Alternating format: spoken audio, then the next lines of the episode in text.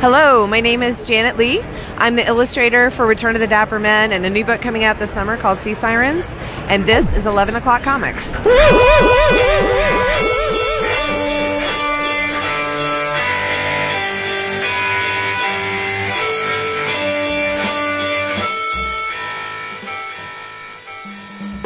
Perfect. One take, too. Goddamn professional. That's what you Damn, are. that's that's that's what's up. Just back up. Dap in the house. That is what up. It's almost like I'm excited. You are excited. liking that? But they they don't know why you're excited. No, they don't. They No. don't. Well, it depends. Depends on what you te- put in the show notes. Well, you know what oh, I'm Got going to put it on the show notes. Yeah. I know. So they do know why we're excited. Unless some of them, and I'd love to know how many listeners just download and pop it in their ears and just run with it and Right? don't Yeah. read the show notes. That's the equivalent of not looking at the, the previews. Yeah. Oh, I never did. Yeah, I mean when I, I when I say was in the podcast, I never. play. It's good stuff. Well, the only time I do is if is if I'm searching for like, like the wrestling podcast. I'll I'll look for something that you know Jesus. they're talking about a paper. No, because my brother listens to um to a couple of them, so he'll usually tell me which ones you know like that I I should. I don't I don't subscribe to him, but he'll tell me which ones to check out and and like I listened to Tony Schiavone review um an ECW pay per view, which was really fun, but.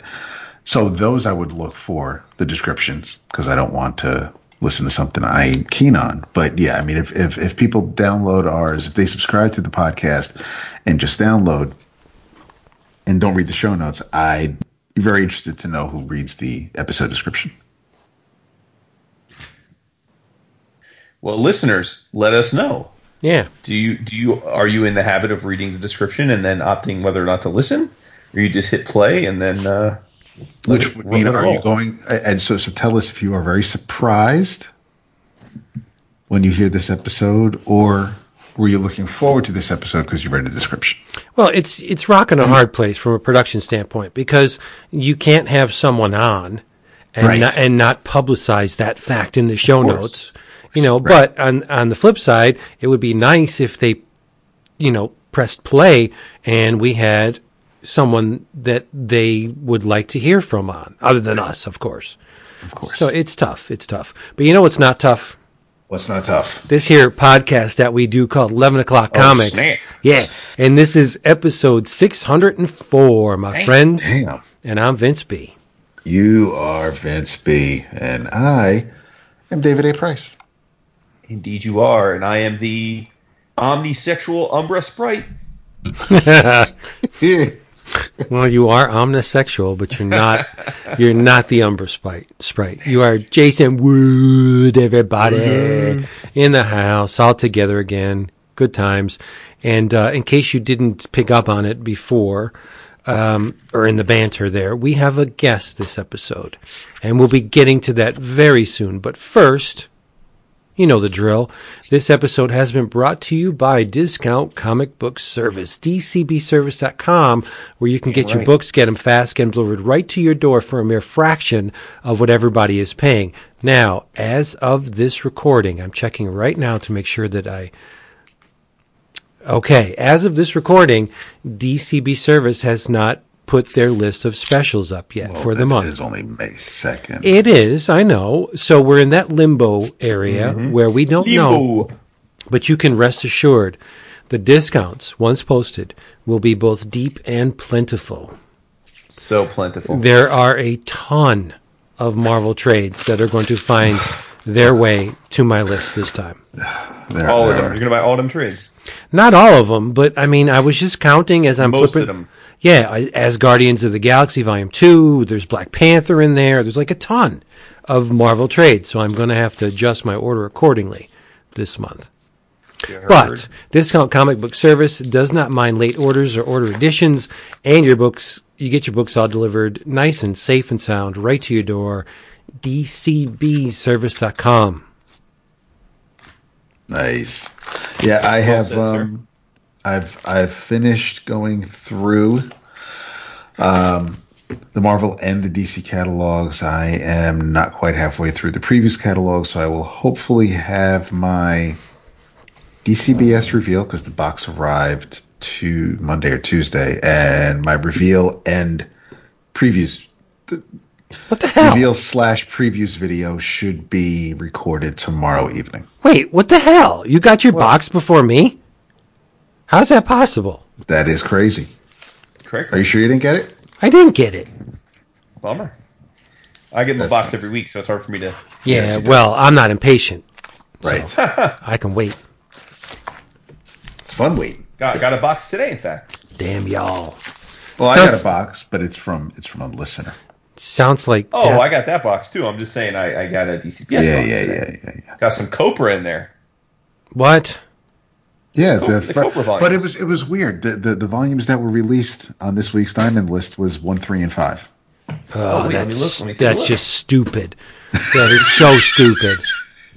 Even though they uh, all they, they all came out this time. Enough, I have one, four, and five in, in this package. That's hilarious. so I assume I hope two and three are still coming. I so Well, I'm glad I didn't order all the Copra volumes and instead opted for the James Groman Batman I am vinyl. glad you did that too. Yeah, yeah, yeah. That pleases me. What y'all drinking? Because I got a surprise. Oh, Yeah, well, I'm- then we'll save that for last. Then I know right. what Jason's drinking. Well, what I I'm drinking is directly tied into a thank you I have. So, uh, our our good friend and listener, Mr. Zach Davis, um, was kind enough, I believe, to send us all something. something. Yeah, yep. Um, he reached out to me very, very kindly, and it's it's it's I don't know how many years. Doesn't matter how many years I've been doing this. It's always very humbling when this happens.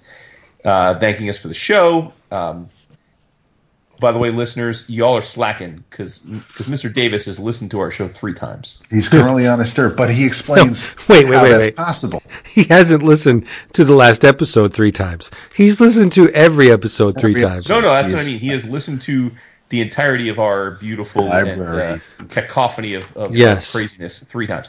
But but Zach reached out as he did, I think, to y'all, and uh, he said, "Hey, uh, you know, thanks so much. I want to send you a token." I said, "Not necessary." He said he insisted, but he said that he had had um, comics for the two of you that just made sense. Yep. But he didn't have any comics that just popped into his mind that he that he didn't think I already had, and um, was struggling. But he said he knew from listening to the show that I'm a fan of uh, of, of the beer and in particular stouts. So he sent me some of those, and uh, so the package came, and it was a Wamba package.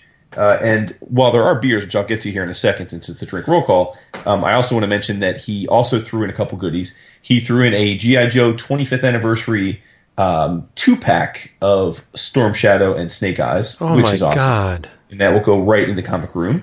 And then he included, um, and I didn't even know these existed, a uh, a uh, in sealed um, Astro City Samaritan action figure, which is Oh, dope yeah. 'cause Yeah, he yeah, knows that I reviewed Astro City last year uh, as part of the Patreon.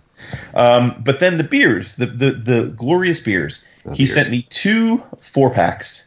Um, one is which I drank during our interview, which uh, we'll get to, was called CEO Stout from Right Brain Brewery, and it is a stout brewed with real coffee beans. And I must tell you that when I first saw the label, I thought, "Uh oh," because I have had some coffee flavored beers and wines, not not the least of which was, I believe, uh, a New York Comic Con pre-show um, that I didn't care for. I thought the coffee overwhelmed the uh, underlying taste of the alcohol.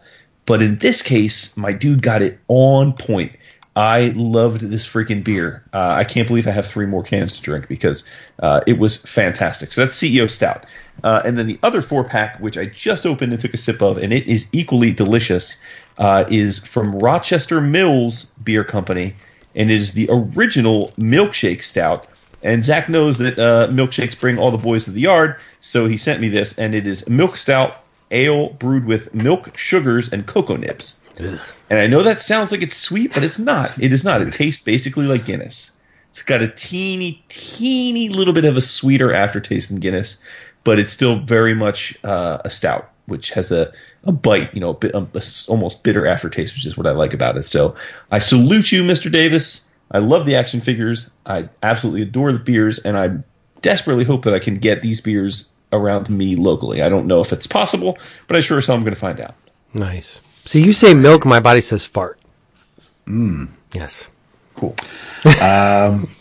Cool. Well, since Vince has a surprise drink wise, I will. Um, and my my drink isn't anything new or unusual, except that instead of wine tonight, it's bourbon, but it is the Bulleit Bourbon Frontier Whiskey, uh, which was a bottle that was actually gifted to me um, from the brother I mentioned a little while ago, and Zach sent me a stack of comics uh, from Dark Horse and from New England Comics Press.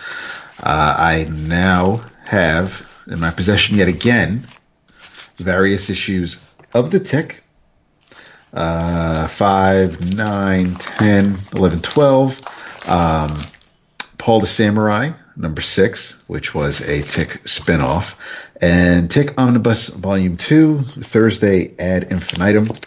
Um, and Tick Big Blue Destiny, number 1. And from Dark Horse, it is a bunch of various mask issues. Uh, Mask World Tour, which I've never read, but it looks like Mask invades Comics Greatest World and the Dark Horse Superheroes universe.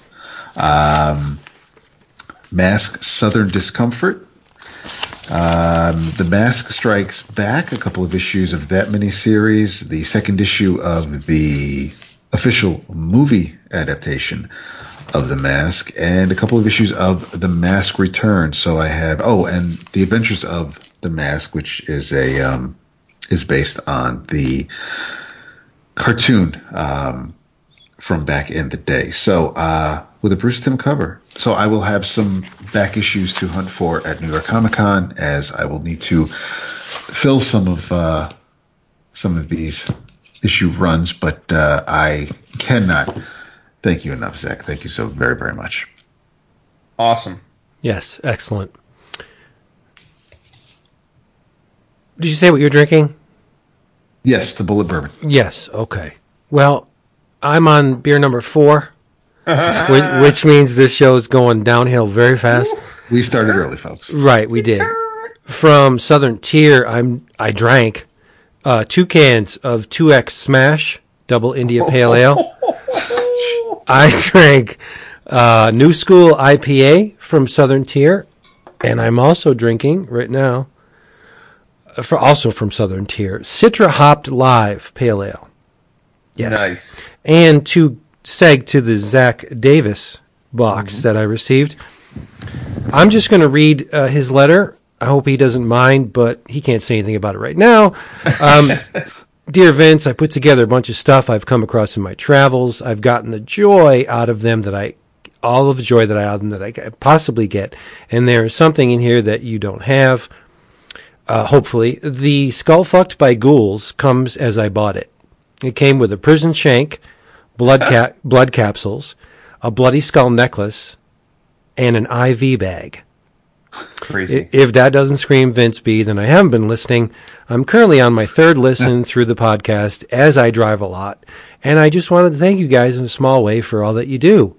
Keep Love up, it. keep up the great work. Yeah, he's amazing.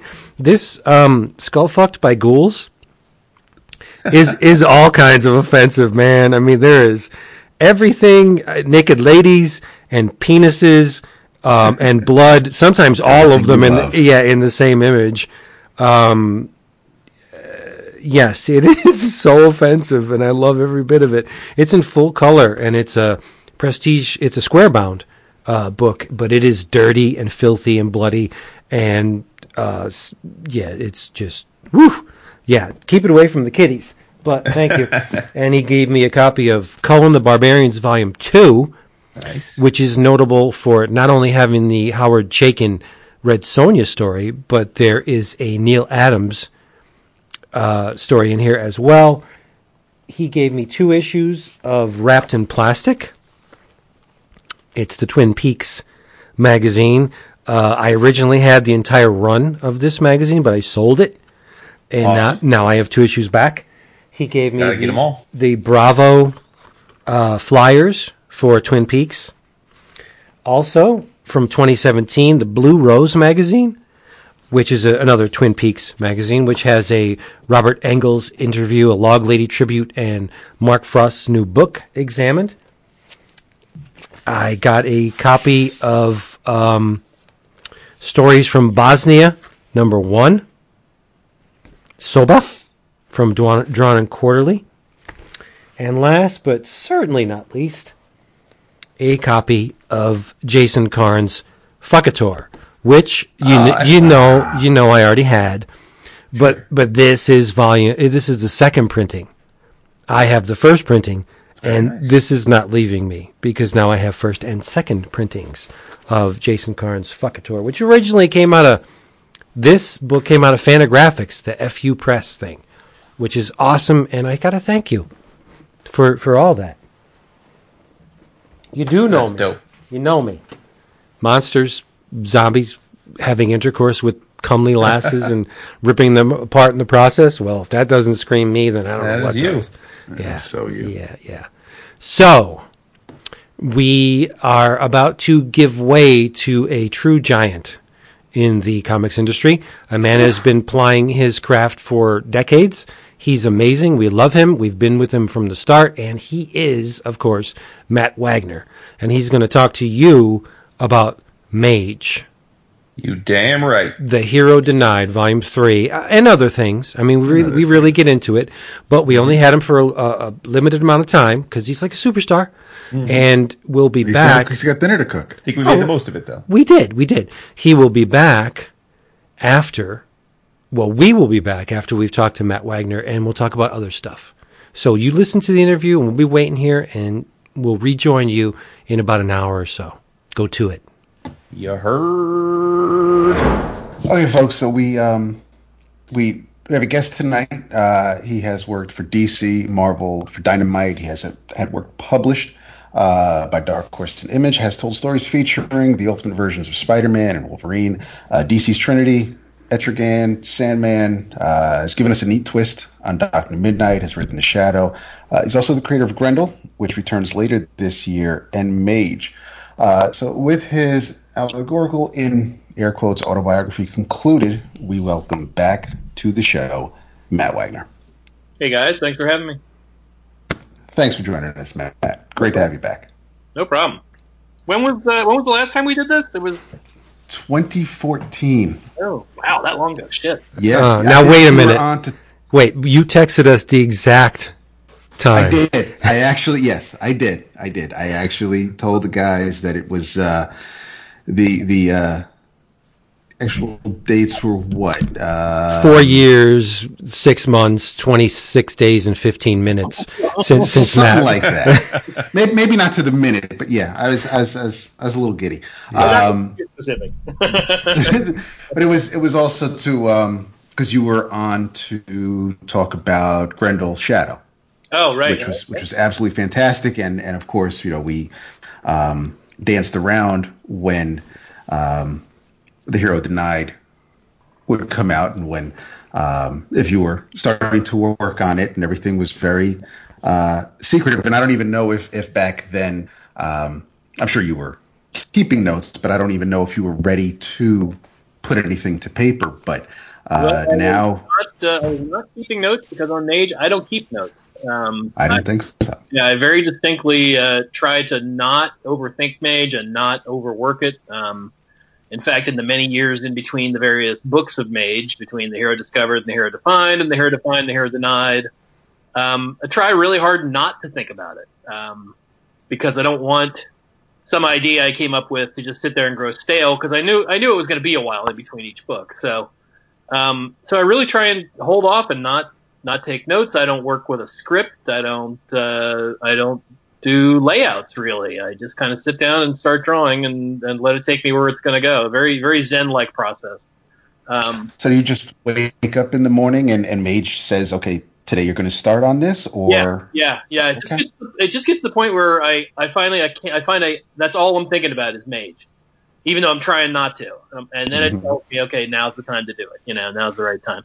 And it's funny because my son, who is of course my colorist these days and colored uh, the Hero Denied, um, he was all over me to uh, you know, Dad, it's time to do Mage. Dad, it's time to do Mage. I was like, well, I, I'll decide that, thanks, but um, Uh, but he and his uh, then fiance took a trip to Europe, and in the interim, while they were gone for a couple of weeks, I decided, yep, it's time. So uh, when they came back, we took them out to dinner, and uh, we had just finished uh, the subsequent Grendel, no, excuse me, subsequent Shadow project to Grendel versus the Shadow, which was the Death of Margot Lane series that I did for uh, Mhm. Dynamite, and uh, and you know he was all excited. He's like, "All right, what are we doing next?" And I said, "Well, what do you want to do next?" And he's like, "I want to do Mage." And I said, "Yep, it's going to be Mage." So he was very happy. That's awesome. You must be extremely proud because he is a damn good color artist.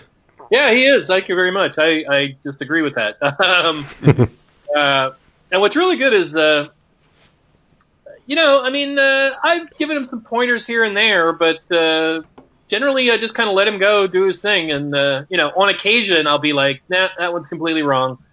Um, but boy, it's really rare because he's really, really good. Um, And he just, you know, I mean, he, he grew up in my studio, so we speak the same language. You know, we we uh, our our creative uh, instincts are very similar. You know, um, but not not identical. So that's always, you know, occasionally he'll come back with something that's a surprise to me, and that's always terrific. So. Uh, but yes, I am very proud of him. He's uh, he's damn good. He's actually uh, um, he- he'll be coloring that new Grendel series you guys mentioned, but he's also working on uh, uh, some Hellboy stuff right now too. Some of the Mignolaverse stuff. I forget what the exact title is he's working on, but uh, he's very very happy to be doing that. He's been a big Hellboy fan for years, so. Now, does he work in the studio with you, or do you have separate locations? No, yeah, his, uh, I'm in Portland, Oregon. He and his wife are uh, his new wife are living in uh, Manhattan right now. Oh, Um, great! Oh, Yeah, she's a computer animator, and they got a she got a gig in Manhattan, so they're there. Um, you know, they hope to end up back on the West Coast eventually, but for now, that's where they're at.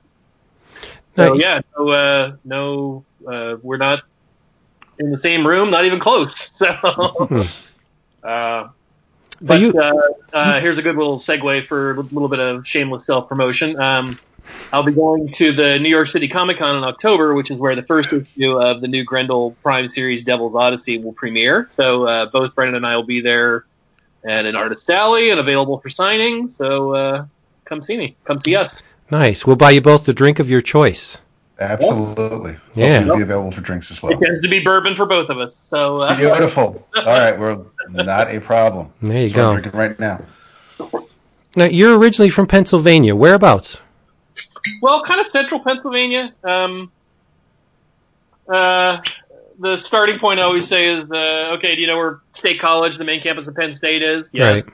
Uh, okay, well, there's a small uh, town near it named Lewistown, and uh, you know, a small fraction of people have heard of that. Yep. And I see it near Lewistown. There's a small village called Reedsville, and I grew up outside of that small village near Lewistown, near State College. Oh, nice. Pennsylvania represent. I'm from Scranton. oh, are you? Yeah. Yeah. Uh, so Reedsville, you might have heard of Milroy. You know the town Milroy? Small, small little town. You know, very, very much Amish uh, farming country. I grew up uh, next door to Amish farms, and uh, two doors down from us was a family of Mennonites who were chicken farmers. Had a big giant chicken farm. Oh, that sounds like an awesome way to to uh, grow up. Yeah, I was running there for the first ten years, so that was a neat. Uh, that was a neat experience. Um, uh, and then we moved to uh, Delaware to a very suburban, from a very rural environment to a very suburban environment. Um, uh, and then eventually, I found my way into cities. You know, I just uh, I kept moving closer to cities to find the kind of pop culture I was interested in. Um, eventually went to art school in Philadelphia, which of course is kind of the very obvious setting for the first Mage series as well, the Hero Discovery.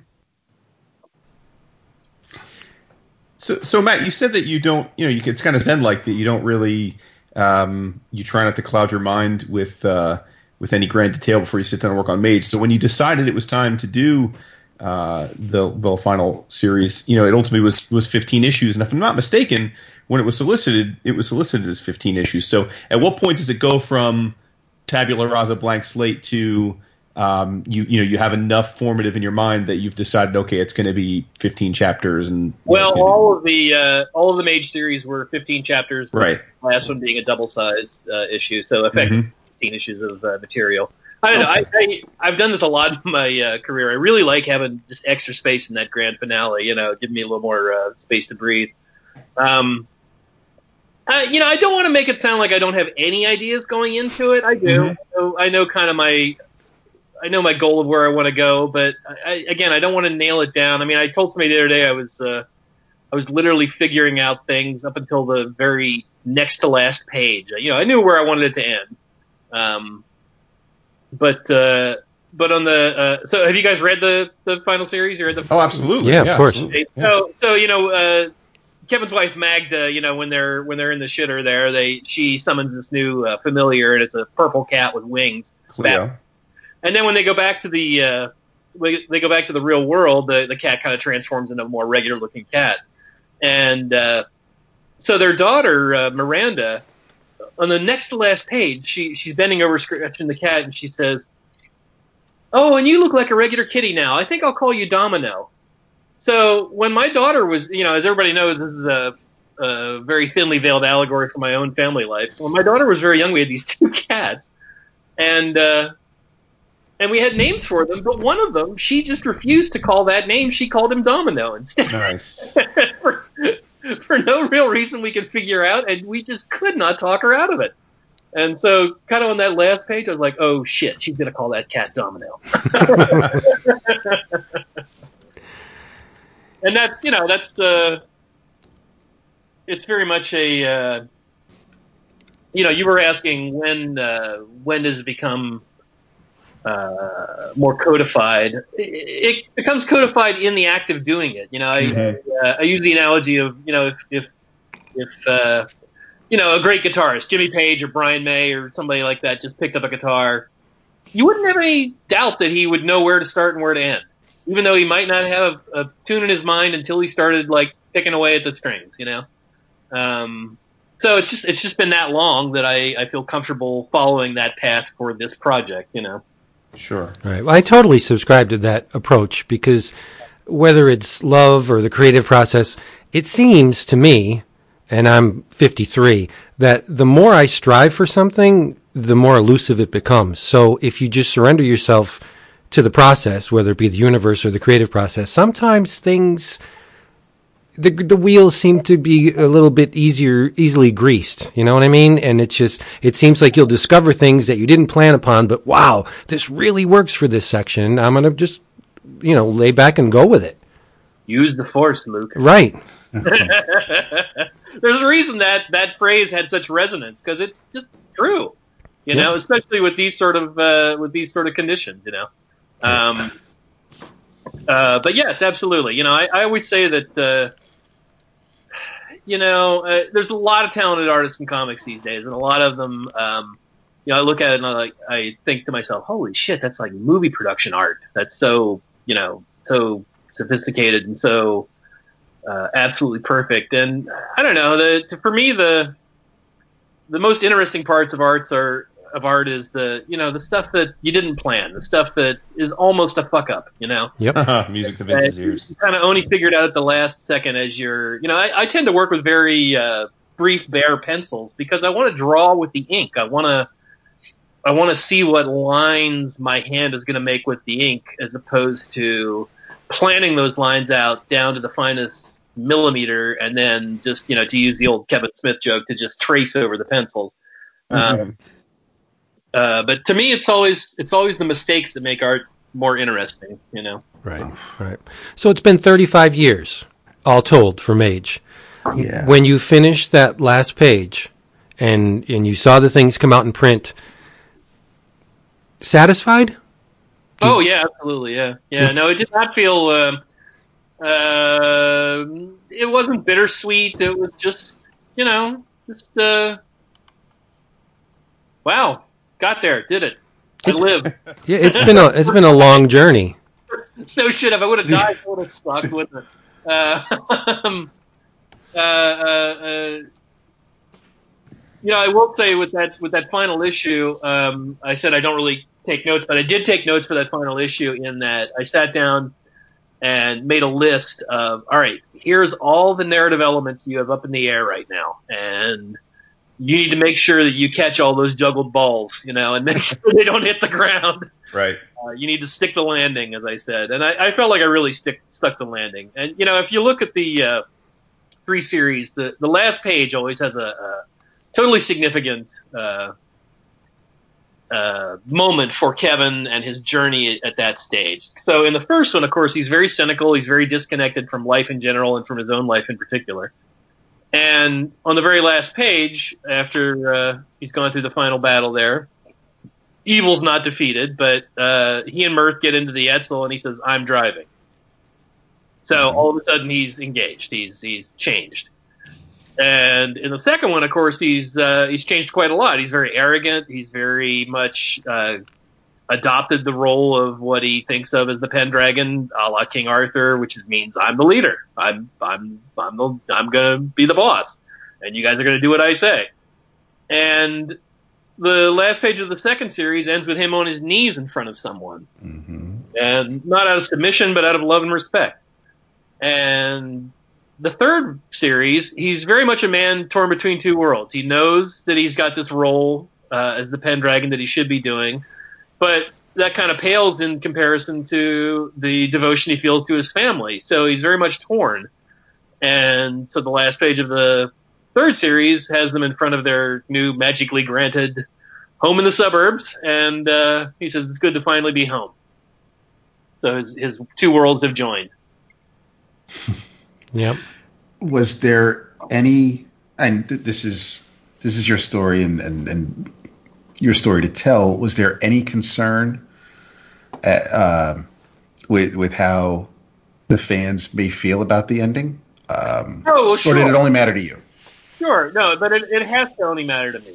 Um, hmm you know, I, I, I it's the same way with uh, same way with everything I do. It has to be interesting to me first. If it's not interesting to me, it's not right. going to be interesting to my readers. And in fact, that's what led to the creation of the uh, continuing Grendel series.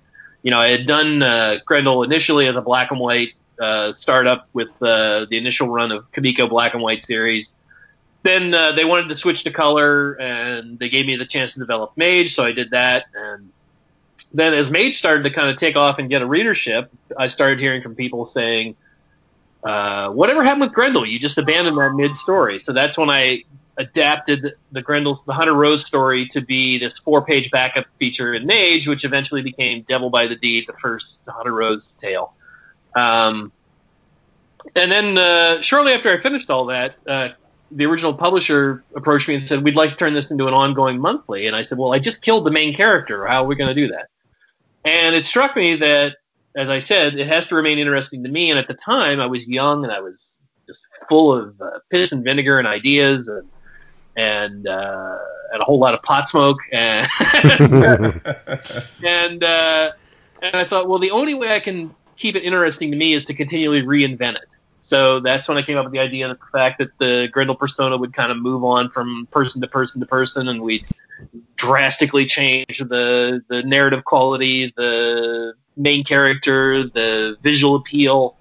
Um, so it's always got to be interesting to me. And you know, I, I had a lot of letters from people that were very concerned that it was going to be a dark ending. That you know, I think everybody was kind of remembering the shock they felt when Edsel uh, got killed, and uh, but I tended to point out that you know, the Mage generally has a happy ending. There's darkness to it, but it has a happy ending, and. Uh, I know a lot of my readers, especially ones that were with me for the long haul, really felt the fulfillment of where Kevin ended up at the end. So, uh, so no, I think it all it all worked out great. Up to issue 15, I was very concerned that Kevin wasn't going to come out of it. hmm And Well, yeah. that's that's you know, I mean, I I take that as a a huge compliment because you know if if you know this is a guy doing a story about him and his family, and you're still worried he might kill someone, well, geez, that's pretty good. Thanks. yeah, and there was one part in particular when he says he's talking to Mirth, and he's well, Mirth in quotes, and, and he says, "You know, I'm not King Arthur, My wife didn't betray me. My son didn't kill me. And I'm thinking, okay, this is good. This, this, this may mean that, you know, he's not going to die because Hugo's not going to kill him, right? I mean, come on. There's 20, 30 pages left of this thing. It, can't possibly. Well, not quite, that's not quite what he says. He doesn't say, I know that's not going to happen. He says, I know the earlier stories. I know what happened to Arthur. Right. Betrayed by his wife and killed, murdered by his own son. So he doesn't say that it's not going to happen. But he it- just, I know what happened earlier. It does happen though, in a sense.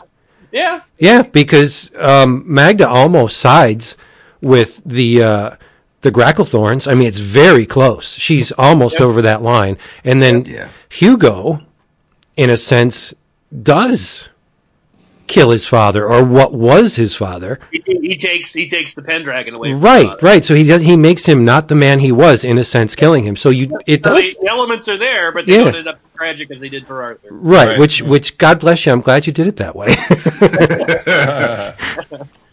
Well, thanks. I would need therapy if it turned out any other way. With my wife and kids, man. Now, Matt, are you a are you are you a, a Shakespeare fan? I mean, I presume. Yep. Yeah. Yeah. Because I, I mean, obviously, uh, uh, you know, it, each of the uh, and each of those uh, Shakespeare plays really reflects what's going on in Kevin's head at that point. Of course, Right. uh, the 1st one's Hamlet, and of course that's all about self doubt. right. And the second one's all about Macbeth, and that's all about a lust for power and an arrogance. And the third one's from The Tempest about a a, a too powerful magician uh, uh, uh, eventually giving up his power in in service to his family. Is there a a lot of time has passed, obviously, between the last two series. Is is there any sort of why are the why are the why are the kids so young in this compared to obviously where they are in real life. Uh, that's Yeah. because uh, I, I realized that I needed the distance. I needed to see them grow up before I could portray them. Uh, if I was going to portray them that young, I needed to know what sort of people they were going to eventually become Uh-huh. before I could do that. Because of course, when they're young, they're they're you're not looking at them correctly. You're looking at them with all your hopes and dreams as to what you think they'll become, but that's not the same, you know, as what they eventually become. Um, so the you know the kids were portrayed in the in the series at a point that was kind of a I think a transitional point in my life as a parent and as a husband, and uh, that's why it had to be done then. You know, that's why it had to be tra- that that stage had to be portrayed. You know, I got you. They're very So- vivid in this book. The the the children are to me uh, the most real characters in in the in the 15 issue series. Good. Uh, and I mean Hugo's great, but Miranda's awesome. yeah. Um, she she just I'll has point out, uh, you asked about Shakespeare there earlier. Miranda, of course, is the name of the daughter of Prospero, the sorcerer in The Tempest. ah, Right. right. And, and the, the I love the mnemonic that she keeps saying when she's kind of nervous when when when uh, when Great he's big not. girl just waiting for dad. Yeah, yeah, exactly. yeah. Whereas Hugo's just got this lust for for he's just he's in that mode where his dad's just the coolest thing in the world and that you know the the the the seriousness or the severity of the situation is totally lost on him because his dad's basically a superhero. Yeah, yeah, yeah. And you know, I mean, that reflects. You know, I, I was taking my son to conventions at a pretty young age, and Right. you know, he uh, he he grew up reading a lot of great comics in my house. You know, and and uh, I'd take him to these shows, and you know, he was I don't know, twelve years old, having dinner with Frank Miller. You know, I mean, That's crazy, yeah. what a, what a life. all sorts of big, big name guys, you know, that he was just thrust into that world, and uh, uh, so yeah, he was he was on fire for quite a while there. Still is. He's, uh, he's very much uh, dedicated to his art form. Go ahead, Vince. No, there was one eensy teensy thing left unfulfilled for me. Yeah. Well, as as a longtime fan, is there any chance that we'll we'll get to see what happened to Kirby in detail? Oh. no, because it's not Kirby's story; it's uh, Kevin's story, and I would say the same thing of, uh, you know, as I was uh, attempting to do this. Of course, I'm portraying my whole family, you know, and I wanted to give each of them their own special time and their own special roles and their own special voices, but yet at the same time, it's Kevin's story. It's not Magda's story. Like if if Mhm. if my wife was going to do a story, she would tell that story differently than I told it Right. you know. Um, so no, we're not going to see what happened to Kirby. Uh, um, you know, again, as, I, as I said there, you know, as, as Joe describes it, he dies very similar to the way Hercules dies. You know, Right. Um, poisoned, uh, poisoned in a, a lover's uh, quarrel. I didn't specifically say by a centaur, but maybe. of course. Is there anything other than than your own imagination and and and wanting to stretch different artistic chops to to be read from turning um, Umbra into a, a, a witch and, and her offspring into uh, women? No, huh? No, and and they're not they're not women. They're they're they don't have genitalia. They don't. Right, right, right. They don't have breasts. They don't have. Aw. Uh, as- Well, they they, they they they present as female. same same way Yes. the, the Grackleflints didn't have. Uh, uh, Right. uh, you know, penises. Uh, you know, they're not. They're things. They're not. Uh, Mhm. they they adopt uh, a guy to fit into the world around them, and uh, you know, only one of my readers pointed out uh, the fact that the the three Gracklethorns were obviously dressed like the Spice Girls. Yep. Um, and it was, it was- I just figured, okay, this takes place in the '90s. These uh, supernatural creatures have come. And they're looking for some source material as to how they should disguise themselves. Oh, look, here's a group of five. We'll we'll do that.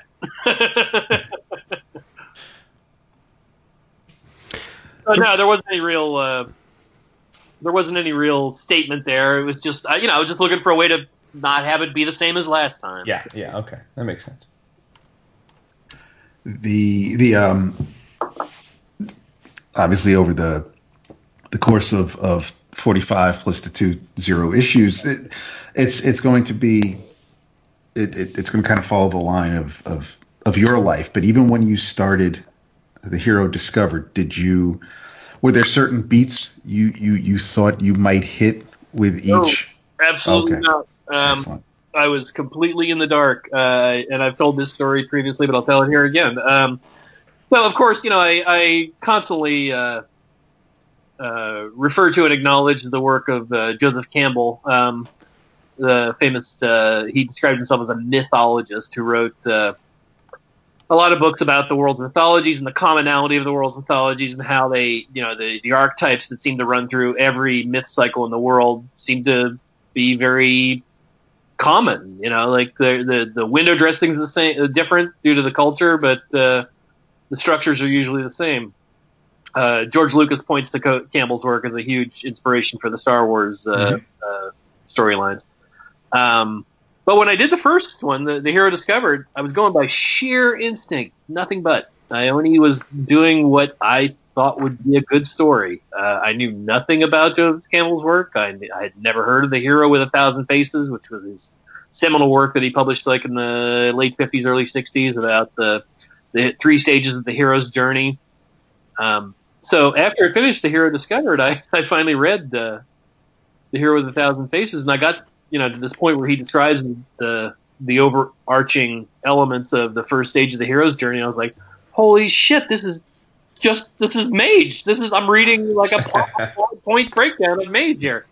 So it, it I would say that goes to uh, acknowledge his uh, his theories. You know that this is all kind of hardwired and uh, kind of human archetype.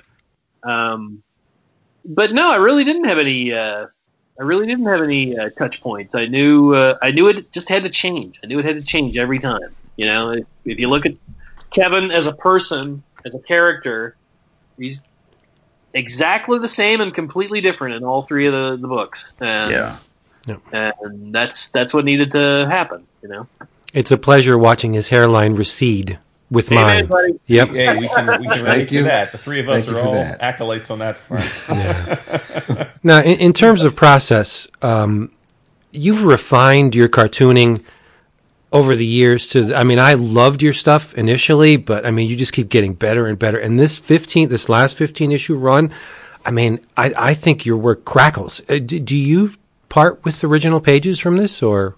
Oh yeah, yeah, they're all for sale. I will uh, uh, do another bit of shameless self promotion here. um, uh, my art dealer is a fellow named Jim Warden, um, and he has all the pages for sale. We've sold a bunch now. Um, so uh, I will preface this by saying, uh, if you guys all read the final issue, you saw that photo of me at the end, uh, the dedication page. Um, so I knew, I really knew I wanted to get that photo of me sitting in a sea of the art, just surrounded by the art. And so as a result, I specifically held on to all the art for The Hero Denied till the very, very end. Um, but uh, Jim, my art dealer, has it now, and anybody can send inquiries to him at co- Caps Hockey Fan at yahoo.com. Again, that's Caps Hockey Fan at yahoo.com. He's a big fan of the uh, Washington Capitals hockey team. Nice. Excuse me, I got to go write an email. I'll be right back. Yeah.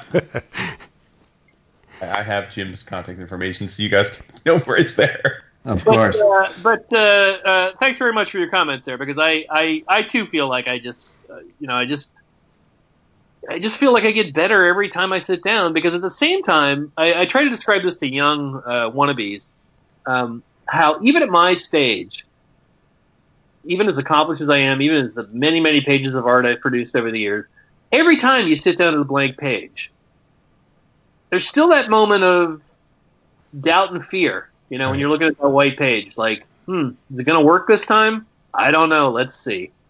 And and that's that's what continually makes it exciting and keeps it vital for me. You know, because you know I know I'm going to mess up a little bit here and there, and as I said earlier, that's the stuff that I find the most interesting. So, um, so yeah, it's it's it's a continual process. I you know I you know I always uh, I always look to uh, Charles Schulz's inspiration because uh, he uh, after how many how many years of uh, doing Peanuts, he finished his final strip. He laid down his pen and he died a couple days later. Yep. that was obviously such a vital uh, vital part of his entire life. You know, uh, I hope to keep it a vital part of my entire life too. Oh. Uh, for me, that's the best and worst part of the creative process is that that expanse of white where the first mark decides where everything else is going. Yep. And it's it's it's amazing that you have this unbridled freedom to go anywhere you want with this image, but you have the unbridled freedom to go anywhere you want with this image. So Yeah, it might be not the right way. Yeah. right, right. I totally understand. Yep.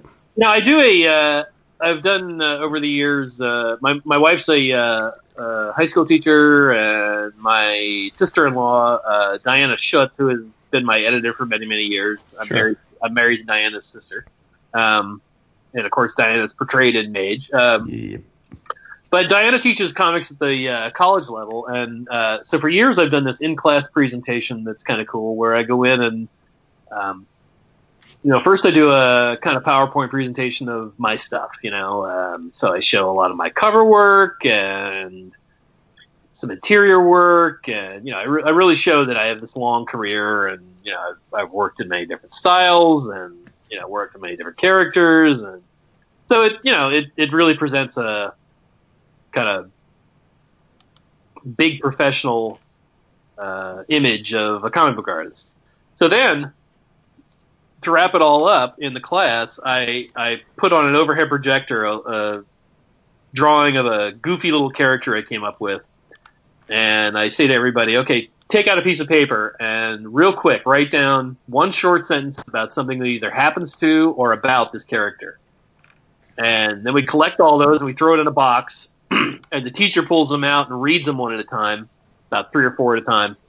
And on an overhead projector, on overlays, I draw it right then and there. And it looks like it looks like shit. It's it's completely it's it's notational. It's uh, Um, it's sketchy to the max, but it really gets across to these young wannabe creators that look, all that shit you saw before, all that very fine, finished, detailed artwork I showed you, it all starts like this. It all starts with just a notion and a scribble. And you take that and you plant that and you develop it into a seedling and from there into a plant and from there into a tree and from there you have fruit. And and it's just a great uh, it's a great thing to see the, their reactions when uh, when I'm doing uh, these I don't know what you'd call them uh, impromptu improv almost improv comics you know Yeah, it's pretty powerful, though. I mean, Vince, you should steal that for your class. Vince is also a college professor. it's stolen. It's stolen already. Yeah, All right, there you go. All right. yeah, and I'll and I'll, I'll of course lead with, yeah, my friend Matt Wagner uh, gave me this. Yeah. So, very so well Matt, uh, take it take it and roll with it man That's I will. I am, uh, as Vince alluded, we're all huge fans of collecting original art, but I'm also a big fan of uh, wonderful archival collections of, of the great comics that I've uh, always been in love with. So I have to ask while we have you, any any thoughts yet or any talks about if and when we're going to see some kind of you know whole collection now that Mage is finished um, in some form? Uh, well, we'll do the uh, the third hardcover eventually to match uh, the previous two hardcovers for the Mhm. series. But the uh, you know at, at the same time that we were doing the new series, I had to get the previous work back in the print and available for a more contemporary buying audience. Sure. And so we put it into these uh, you know the the six volume trade paperback. Trades, right. hmm Um, now that one, the final volume of the Hero Denied, that just came out what two weeks ago, four weeks Yeah. ago. Mhm. So you know we kind of got to let that follow through and, and uh, sell through for a while. Okay. Uh, and of course, you know that's you know every time you repackage material, you're uh, aiming at a different buyer and a different audience. You know, uh, you were talking about an archival version there, but you know the the ones that I was talking about, the paperbacks that just came out, those are more uh, reading and lending copies. You know what I mean? Like uh, the thing you'd pull off your shelf to say to somebody, "Hey, you should check this out," or or if you just wanted to flip through it real quick, as opposed to a, sure. big, Sure. a big fatty ass hardcover. You know. Um, I'm all about those fatty ass hardcovers myself. yeah, I, I understand you. Yes, absolutely. Uh, um, so- yeah, someday we will get to that. Uh, Awesome. Yeah, I'm sure. I- I'm patient. Uh, so, uh, with, with you know, at work. That's right. Um, wh- what's been the experience this time? Because it was what eight, roughly 18 years between the two volumes. Um, have you had a lot of uh, you know feedback, or or maybe through cons, or just through social Oh, media of, of new fans? You know, young young fans that are discovering Mage. Um, you know, I I found predominantly it was older fans who, of course, Mm-hmm. had taken the path with me, who now were you know had receding hairlines and families of their own to consider. All of us, right? That's all Yep, of us. and uh, and and they found it very affecting. You know, I, I just think in the long run it will. You know, it's a body of work that will ultimately find a continuing audience because it's honest. You know, it uh, it, it treats uh, it treats the superhero and fantasy uh, uh, motifs as a very personal journey, and that's just always going to eventually uh, eventually survive due to its honesty. You know. All right. Uh, you you you mentioned Diana, and and it's it, is there is it is she the reason why um, Grendel stays at Dark Horse, and and or is there Well, just she's, retired now, so she's no longer at Dark Horse. okay? Uh, no, Grendel stays at Dark Horse because I have a long running and, and healthy relationship with Dark Horse. Dark Horse has always treated me uh, uh, fantastically. You know, I came on to Dark Horse back when uh, they were a small little office with about twelve people in it, and now they're now they own the whole block and there are about 125 or 130 people in it. Um, yeah, I just I, there's no reason to take Okay, so then so so then the the flip of it, how why did Mage not go to Dark Horse? Why? And this is all business stuff. I mean, you don't have to answer. Yeah, okay. Well, the reason is uh, because, of course, you know, when I was uh, with Comico back in the day, uh, Comico filed for bankruptcy, and that, you know, that led to a, a, a significant fuck up in my professional life for a while, you know. Um, and I decided at that point I'm never going to put both my eggs in the same basket again. So Makes uh, that makes perfect sense. yeah, Grendel, you know, Grendel seemed more immediate at the time, and Dark Horse was interested in Grendel, so I took Grendel to Dark Horse. And uh, you know, the the way I ended up at Image was mainly due to uh, Larry Marder, who, uh, of course, is the Bean World. the- Bean World, sure. Bean Yeah, World, big fans. Bean World, Mhm. Tales of the Bean World, but he was the uh, he was the uh, chief executive officer, I guess, or something like that, publisher Oh, at that time, yeah. at, at Image for a long time. And you know, when Image first left Marvel, of course, you know they took the world by storm, and boy, they sold a whole bunch of copies of books. sure did. but uh, critical success was a long time coming for those guys, right? You know, Right. Yes. And, uh, so when I started looking around for a creator owner friendly publisher for uh, uh, Mage, you know, I contacted Larry, and you know they were real hungry to get somebody that was a more That's older school auteur like myself, you know, Right. and uh, so there again, I will say, Image has always treated me just terrifically as well. So I luckily for my two creator-owned projects, I have really good publishing relationships with both publishers, and that's that's can't complain. Well, D- Dark Horse definitely. Well, and you, I guess, but I've. It's. I, I definitely double dipped on on Grendel because I have. I've re. I replaced most of the issues I had from from the original Comico run, and I've I've anytime the um the arcs were released as as limited series, I bought those. I love the trade dress on all of them.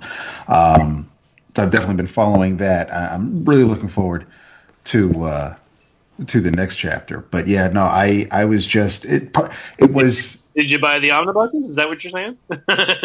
I didn't need I didn't triple dip yet. No, I didn't buy the omnibuses yet. Yeah. Uh, only because I, I'm not. I, I don't know how I feel about the trim size. They're, they're a little smaller than. they are But, they're uh, a little smaller, but there again, it's uh, it's a all in one place sort of collection. Right. Yeah. No, they will be mine. They'll look great on the shelf. and they're and they're uh, they not only look good on a bookshelf, but they're also an easy thing to say. Hey, hey, you want to check out some Grendel? Here, here's a big fat volume. Go check that out. Yeah. Well, Vince and I have to um, revisit some some Grendel Tales stories. So so I think I'll do that and and just um, pluck some chapters out Yeah, of yeah. that as time goes on.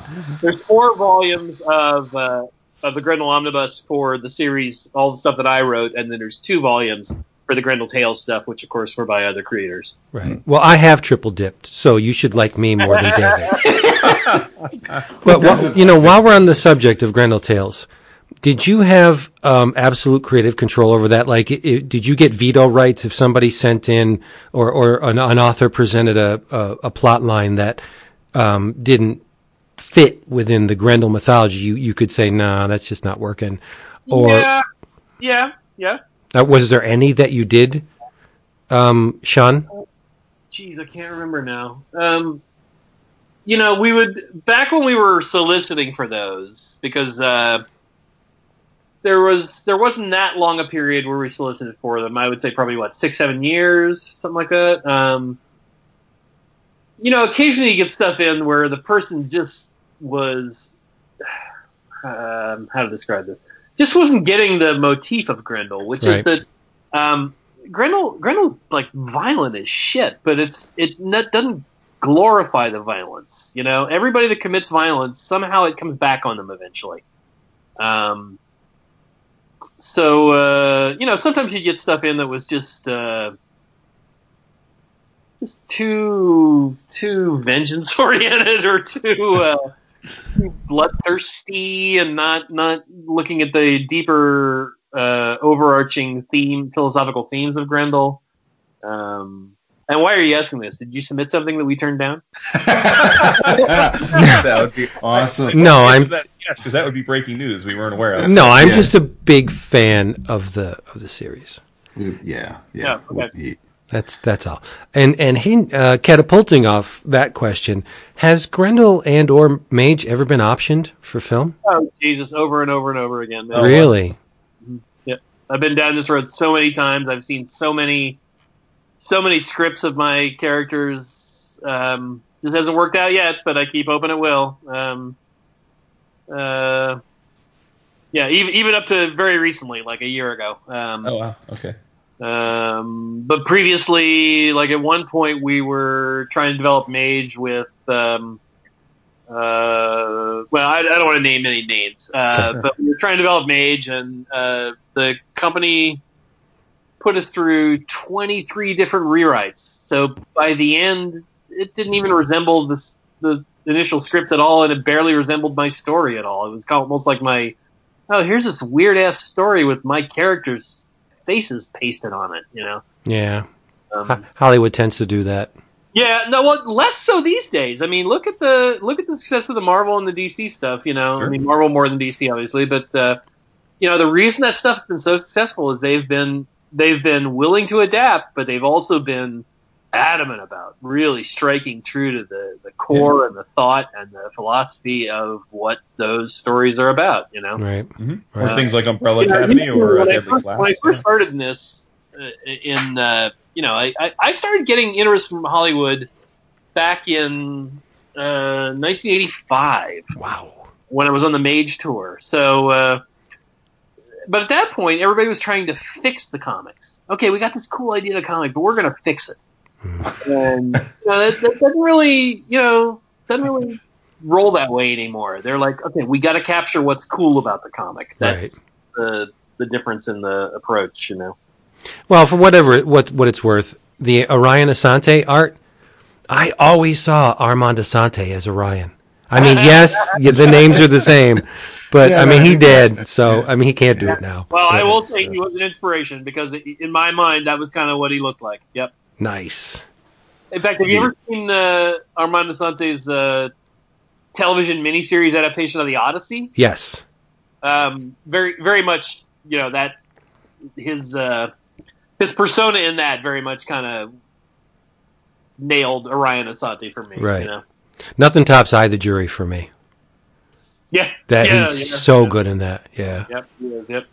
the um I, I don't and because you mentioned the tour i thought of this but um a mutual friend of, of well the three of us have have a friend uh will pfeiffer and he is friends with jay Geldhof and will found a old canvas tote bag Oh yeah, the tote from bag. Grendel, Yep. uh, which uh, which he brought over to when, when he went to visit Jay. Jay signed it. Will sent it to me. I will be bringing that to New York in October for you. I'm going to. I, my my Breaking goal, my plan is to bring it to every con I attend. That someone who has worked on Grendel and Oh, will awesome. That's great. to sign it. There's a lot of white space on that one too. There's a lot of space, Yes. uh, a lot of space to sign. Okay, And so it's- another bit of self promotion here, but not completely selfless. Uh, we recently did another tote bag uh, with Oh, Mage Lightning Bolt on it, black tote bag with the Mage Lightning Bolt in uh, in uh, all profits going to uh, the Hero Initiative. So if you get Oh, on the yeah, Hero you're on it. website, you can find the the Mage Lightning Bolt uh, tote bag, and of course that goes to a very very worthy cause. So everybody, go get yourself a Mage tote bag. Nice. If you ever see a guy at a con with a mage and a Grendel tote bag, that has to be Dap. Okay. Yep. that's right. That's right. So, so Matt, being such a huge fan, uh, like you said, of, of Campbell's work, and um, you kind of already being on that path with Mage before you realized that it was in line with the way of Campbell's thinking of of of mythology. Uh, any anything like with his work with the monomyth and those concepts that you could see uh, exploring that maybe you didn't get to explore in Mage that like you know in the future any any other like inklings of ideas beyond you know uh, like like the the, the next great Matt Matt Wagner opus over the next 30 years like do you Oh, any- I don't know. Probably. I mean, obviously, that stuff informs my my uh, thinking to a great degree, just overall. Um, in regards to society, in regards to religion, in regards to philosophy, uh, so it, it's going to work its way in there no matter what, whether I uh, consciously think about it or not. I think. um, uh, uh, but you know, I, I tend to think the monomyth is uh, a pretty uh, pretty viable thing. You know, I mean the the the whole attitude that the you know the world's religions are all basically describing a common human human experience. That just makes sense to me more than more than the more than the specifics of the religions themselves, trying to provide the answers. You know, Absolutely, yeah. Yeah. Well, I'm, I'm a believer of that The as well. that they are, um, you know, according to Campbell and the monomyth, what's important there is the question they're trying to answer. Mhm, Yeah, Of course, can never be answered. Um, but the important part is trying to pose the question to elicit an answer. Um, So yeah, eventually I'll, I'll probably be doing more of that stuff.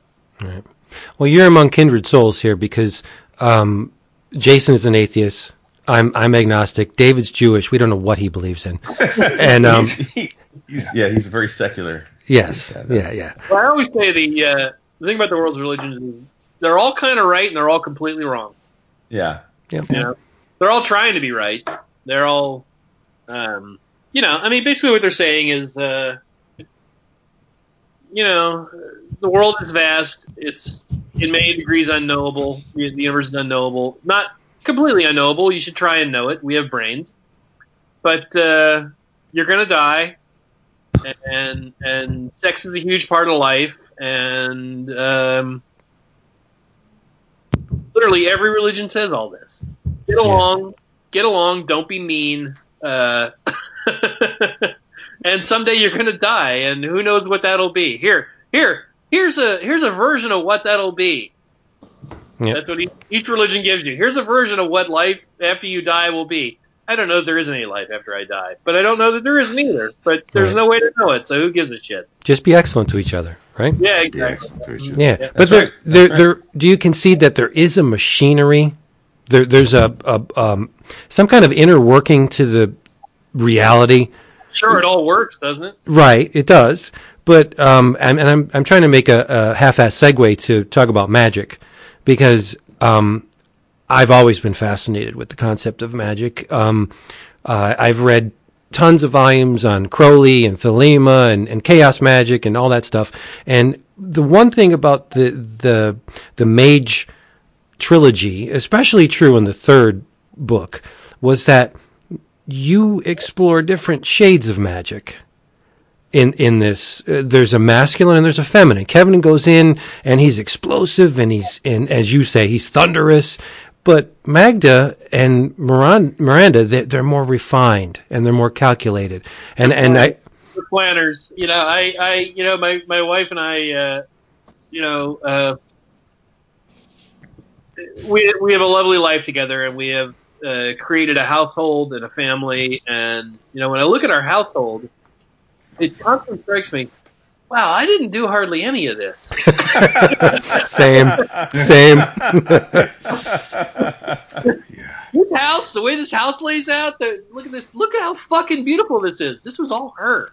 I didn't do any of this. You know, I, I helped pay for part of it, but that's not the same. Um, that's not to say I don't contribute to the beauty of our family and our life. You know, I'm I'm our family cook, and I uh, I'm really good at that too. Um, but uh, but yeah, there's many different many different energies. You know, I, I uh, creation is the energy. You know, creation is the magic, and uh, and whether that's uh, in a physical sense, uh, like sex and reproduction, or whether it's in a metaphorical sense, or whether it's in a constructive sense, that's the thing that humans do that other creatures don't do quite in the same way. Now, you could argue that there are other creatures that use um, tools that uh, create environments that have social structures. I don't know that any of them tell stories to each other like we do. So Right. I think uh, I think stories are you know, and, and I would say uh, you know the uh, the bits I've read of kind of the way Alan Moore thinks about this too. I kind of agree with that. That magic is the the creation of uh, identity and, and idea. You know, Right. Yep. Yep. But it was just nice to see that the the the legacy aspect of the characters because all Hugo wants to do is is use the hair dryer and throw the bombs and, and, and you know walk on the walls where Miranda she makes the little constructs and Yeah. she she's very her patterns and she's very deliberate about it as is mom like mom made an arsenal out of a bathroom Yep. You know, I don't think I don't think Kevin would have pulled that off. No. he he would have just you know grabbed a plunger and Well, give me something to pick up and wield and smash things with. right, right. But it, it was just nice to see that acknowledge that the anima and the animus was uh, living in this world. Was- Yeah. you know, it's Yeah, great. Yeah, yeah, absolutely. That, no, it, and uh, I will point out to you the uh, the structure of the book is that, such that uh, in the first half, issues one through eight, it's basically uh, the boys and the girls, right? Uh, so, yeah. uh, you know, the daughter kind of tends to bond with the mom more, and the, the son is with the dad more. And then as soon as the shit hits the fan, that all gets flipped on its ear. All of a sudden, Right. it's the the son with the mom and the daughter with the dad. And so everybody has to learn how to get along and, and make the most of their abilities. And, and they do so in, a, in an amazing way too. Yeah, I thought so too. Thanks. Yes. I, I one of my biggest thrills was when I finally figured out. Oh, oh, and you know, in that in that magic weird suite that they've stuck Magda and Hugo in, there's a pair of black chucks. She's gonna she's gonna, she's gonna paint little lightning bolts on the side. hey, you might as well look good if you're going into battle. That's Come right. on. Hey, Yeah. But But that Daddy's boy, right? You know, I mean, yeah. Even was oh, go ahead. No, this is a, a tiny one. Even though you say there's there's no uh, pre-production work, the monsters in this series are amazing. You didn't Oh. you didn't sketch any of these these baddies out before. You just hardly, hardly any. Yeah, oh man, I mean a little bit here and there, but not much. I was kind of making them up as I went along. wow! Um, um, I tip my hat to you, sir. Yeah. Uh, you know, uh, let me think here. Uh,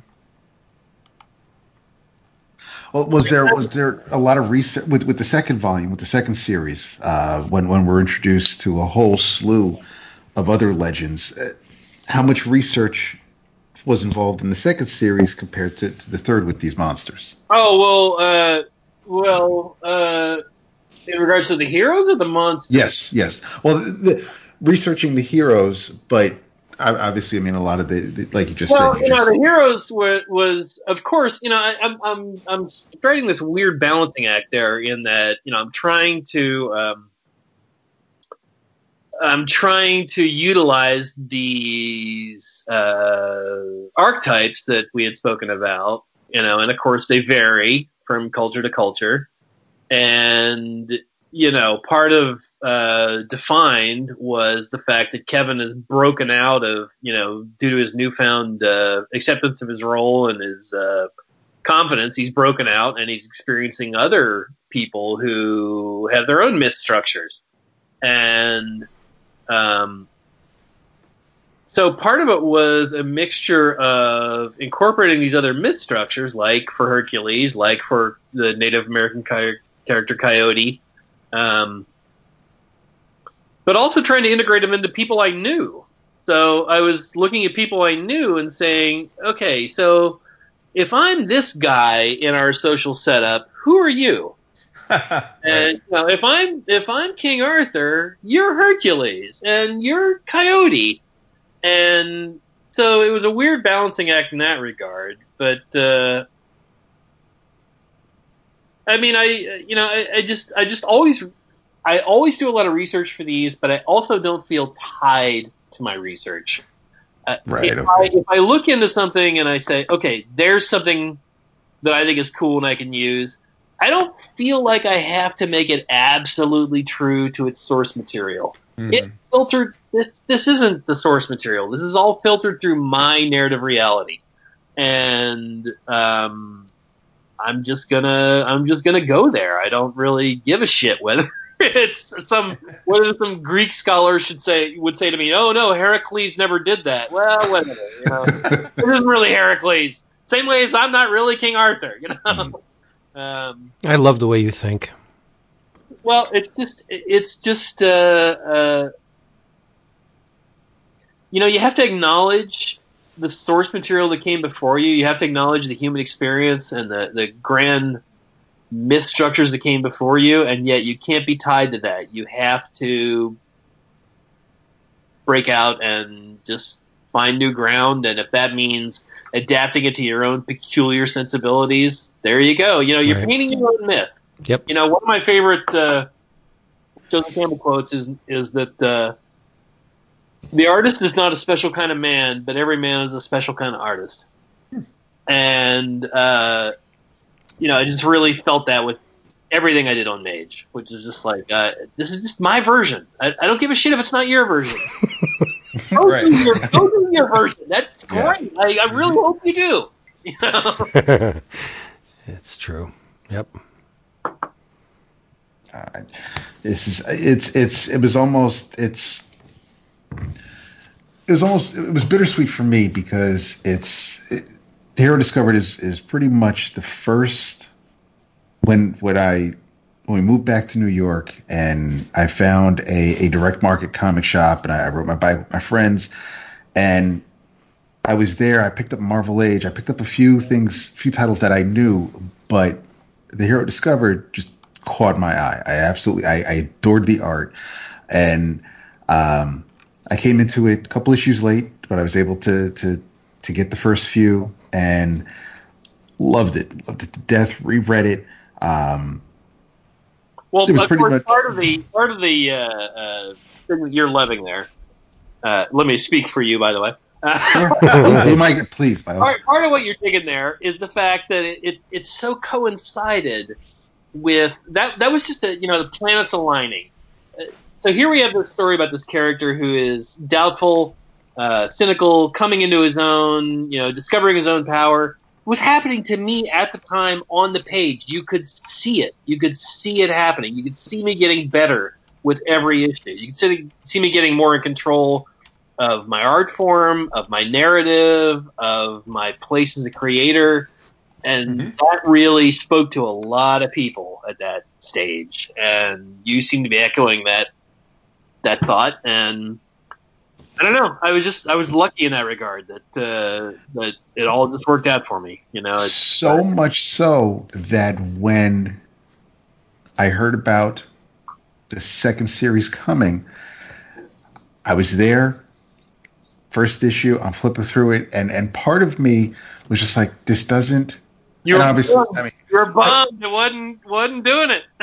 no, no, no. It, it's not that it wasn't doing it because I, I was along with the story and I love these characters.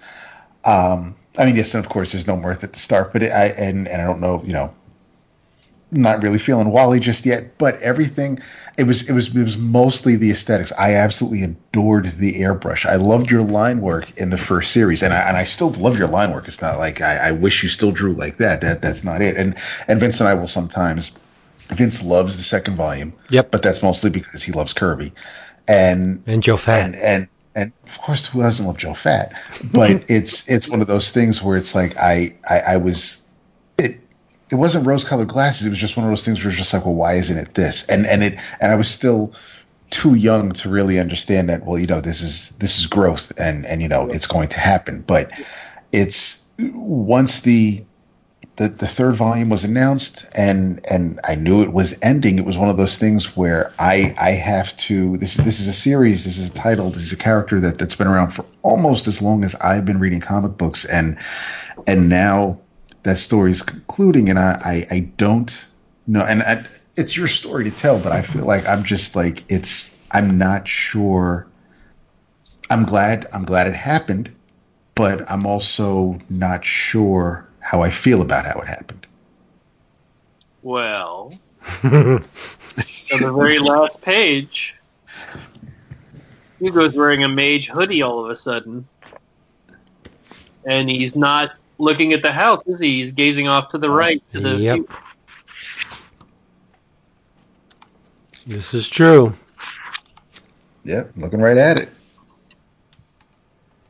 And Brown is chasing the cat, but no, it's yeah. I, I um, it's it's one of those things where I, you know, we, when when we saw episode four, five, and six, and we thought, you know, Return of the Jedi, that was it, and and then and I'm, I'm not sure to bring up the prequels, but then you know, so, so the story was continuing, obviously, and and but this is it. This is it for this. There is no, um, you know, I I I, I don't expect to get any mage backs backups in, in the Grendel series, and and you know, so- well, one, of- one of you, uh, I forget who was asking about it. Were you ever see what happened to Kirby? No, again, you know, this is it. This right, is right. Uh, this is the tale, and uh, I don't know. I think you gotta, you know, if someday uh, my son wants to continue the story, Uh, maybe he will.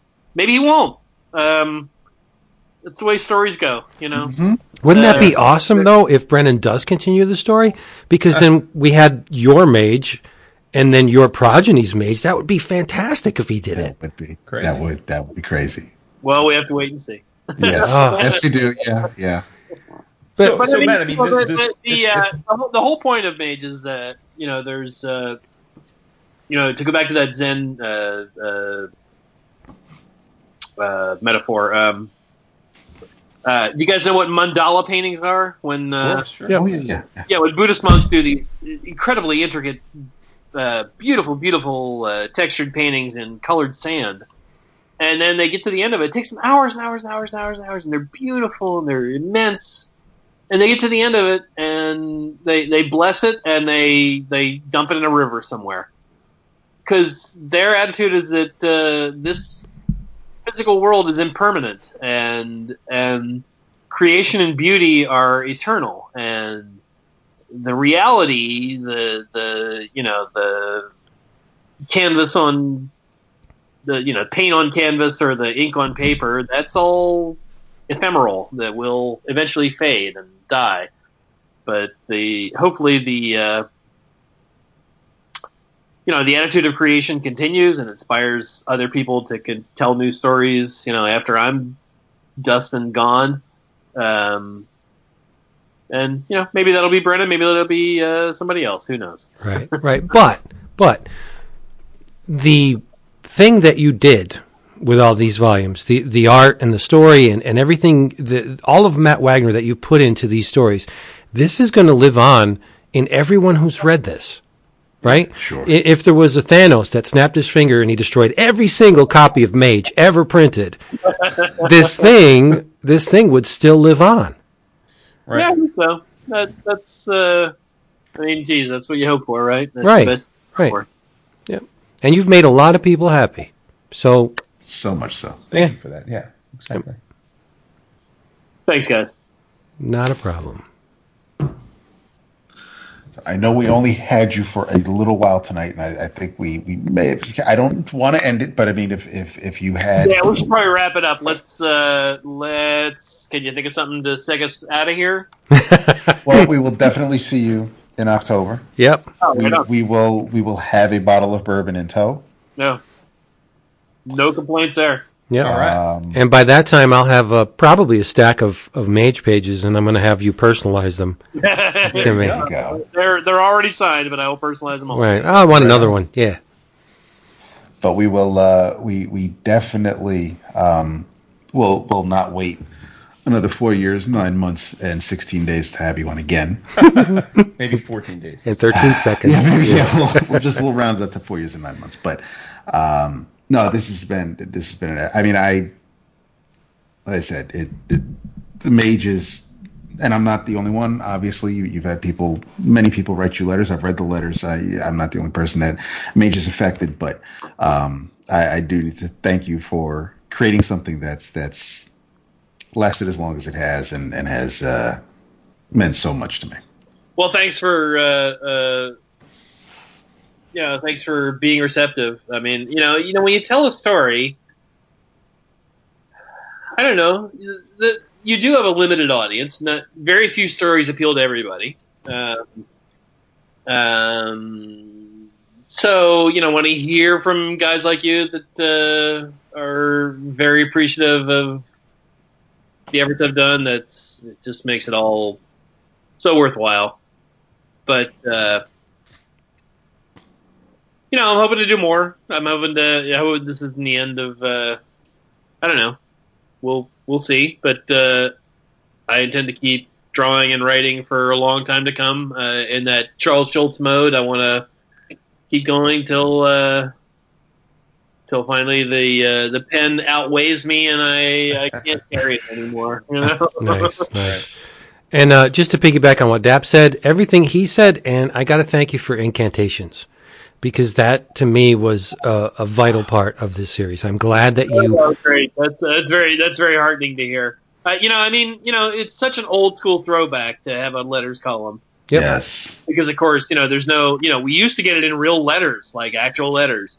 Sure. Um, I remember I got a, you know, when I killed Edsel, I got this, you know, letter that was folded, you know, it was like an 18 by 24 letter, you know, folded up, like, what? What's of letters? You know? uh, and that has a certain, uh, of course, uh, uh, visual uh, potency, but uh, but no, I mean the the immediacy of getting stuff back on uh, uh, from various people online has been terrific, and uh, you know, man, I the, the people that wrote in were just so. Uh, effusive and honest and generous in the stories they shared about stuff that Mage, the, the, the things that Mage meant to them at various points in their life. Uh, it, it, it was very humbling, you know. Yeah, yeah, and thank you for um, recover. Uh, well, covering again everything you've talked about here. You probably said in the incantations um, column. So I mean, it, it's great it, uh, to have it in print and to have it on in audio now that people can experience it. So yeah, you know, just- you know, well, as I as I keep saying, those are different. Uh, those are different mediums, you know. I mean, Right. the, the written word is different than the spoken chat, you know. Mhm. And they both they both offer their their own particular uh, outlooks on things. So right. neither neither one is better than the other. Well, uh, we thank you so much for being here with us, and uh, we got to do it again before this Grendel comes out. Yeah, we will. All right. Let me know when. Thanks, guys. Yeah. Thank you, Matt. Thanks again, Thank you, Matt. Hey, uh, while I still have you on here, uh, make sure you send me a link when uh, this goes up so I can share it on No my uh, stuff. Absolutely. You got it. Be happy Great. to. Thank you. Thanks, guys. Bye bye. You have a good night. See you in October, okay? Yep. Yep. Yeah. All right. Be well. That was amazing. Well, come on. It's I mean, we well, it's it, listen. We we we we talked to him. How long ago was it? it and and it's been it's it's been a minute. Um, and when we more than a last, minute. when we last talked to him, it was you know the the hero denied wasn't um, solicited, wasn't being discussed, wasn't being you know if you ever asked them, you know when is the third volume coming? It's like when when it comes. So um, I totally respect that approach too.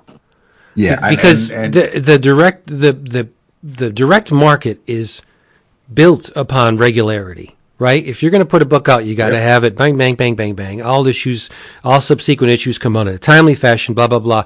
And he knew he didn't want to get into it until he had the entire thing like there.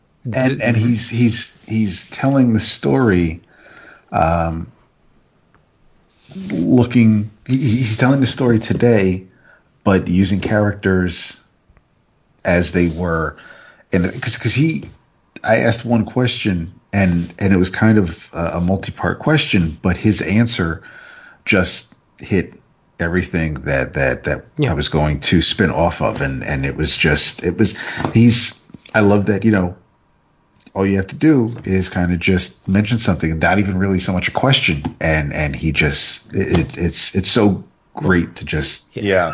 Well, he, He's he's extremely at ease. Uh, you know, he's he's someone who seems, at least uh, in the times that we've chatted with him, just to be just intimately comfortable with who he is as a person, his place in the universe.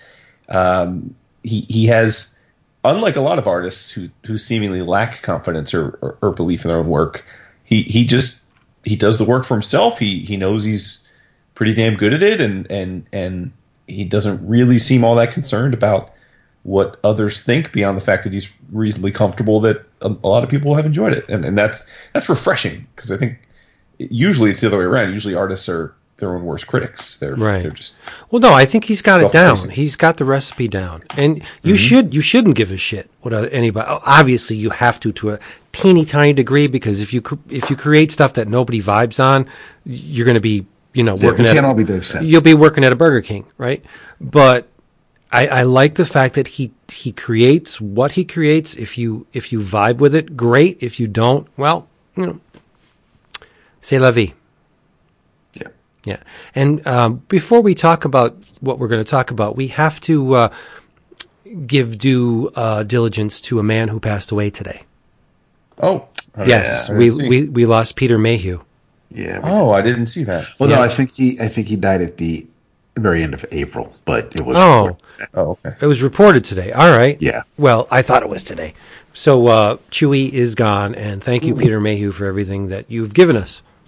Seriously, Yep, our childhoods would have been very uh, different without Peter Mayhew. for sure. Yeah. So, speaking of films, let's get into it. We gotta. Oh, do we? We gotta. Are we going to do this? We gotta gonna do this. things? Well, I mean, because we could we could always we could always come back and discuss it and and and get give it its full due. I mean, I don't I don't want to. I don't think we should spoil it. I think we should maybe give like, did we like it? I Yeah, don't, I don't, that's that's a it's good only idea. a week, dude. Yeah, Not everybody is. saw It it. is. All right, That's- big picture. We'll we'll, we'll just Big we'll picture. gloss we'll gloss saw over. Avengers Endgame. Yeah, even me saw Adventures, Which and Which was impressive. and I have to say, I went into it one hundred percent spoil free. So oh, I. same, Yeah, same. absolutely. Yeah. Yep, because I made a point. I pulled back. Yep, same. I said no social media for me until I see it. Oh, dude, Yeah. I, I I put those apps in a whole other folder on the very last screen. Mm-hmm. I didn't even know what was going on. Yeah, I know turned what you're off notifications. Didn't want to mm-hmm. know. Didn't care. I was basically, and it and it helped. And that Saturday we kept busy, and and you know we left the house and caught the midnight showing, and it was it was fabulous. And then the next night I tried to see an episode of Game of Thrones. So I mean, it was it was a fun weekend overall, mostly, but it was. um uh, Avengers Endgame was it it I could not have it, it blew away any expectations I had and and I I'm sure I'll as a, if I see when I see it again um I can probably watch it and and maybe pick things apart as as one tends to do but as of right now I couldn't ask for more Hmm. Jason, what'd you think? Yeah, I, I think that uh, it was exactly what it needed to be. It was a, uh, e- even though Marvel's got many, many more Marvel uh, superhero movies coming, um, you know, this was the culmination of the first nearly two decade journey, and um, I I thought it was a, a terrific send off. I, I, it was all the feels. I definitely thought it hit the right emotional uh, moments. I, I have no complaints with how they left any of the characters, um, the new status quos, if you will. I I thought all of those characters that, or at least actors that won't be returning in the future, had uh, very reasonable and and and uh, appropriate send offs in their own ways. Um, I, I, you know, I probably could watch that last thirty minutes a hundred times. Um, you know, I, th- I think that that in a weekend where the net, or in a week where the most of the pop culture discussion was about another large battle that uh, had mixed feelings because it was so damn dark. Um, Mar- this Endgame gave us a battle that uh, I'm always struck by when the first X Men movie, the Bryan Singer movie, was made. Um, you guys, I'm sure, remember they, they didn't have Angel in the movie because they only had the budget for uh, so many characters. They, the, the special effects budget was was just going to be too big to add another character with powers, so they they took Angel out of the, out of the movie. Um, and and fast forward 20 years, and we're at a point where we are watching hundreds upon hundreds of comic book characters on screen together fighting, and uh, you know, the the the the 12 year old boy in me who first work, walked into an LCS and opened up a pull list still gets goosebumps at the thought of that. That that's the reality that we have now, and uh, yeah. So I thought it was. Listen, I mean, I, I could nitpick it. I mean, there were def. I I, I Sure. think obje- objectively speaking, I, I don't necessarily think it was the best made film of the of the bunch. Um, mainly because I thought the middle act was a bit um, extended, but I didn't mind at all, given that they stuck the landing and so yeah, I mean, it was it was exactly what I wanted. Um, interestingly enough, uh, of course, I saw it with my family.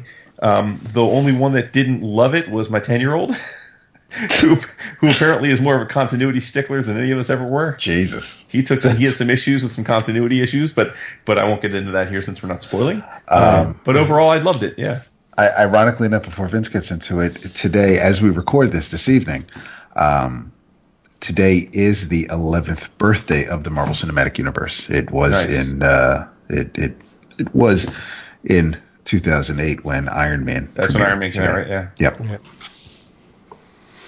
No, I, hmm.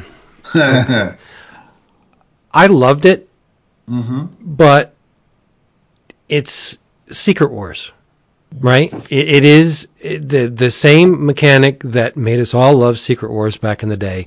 Is the, is the same thing that's going on with this movie? It's it's preying upon or it's it's corralling all of the continuity that came before in a way that's appealing to everyone. Mm-hmm.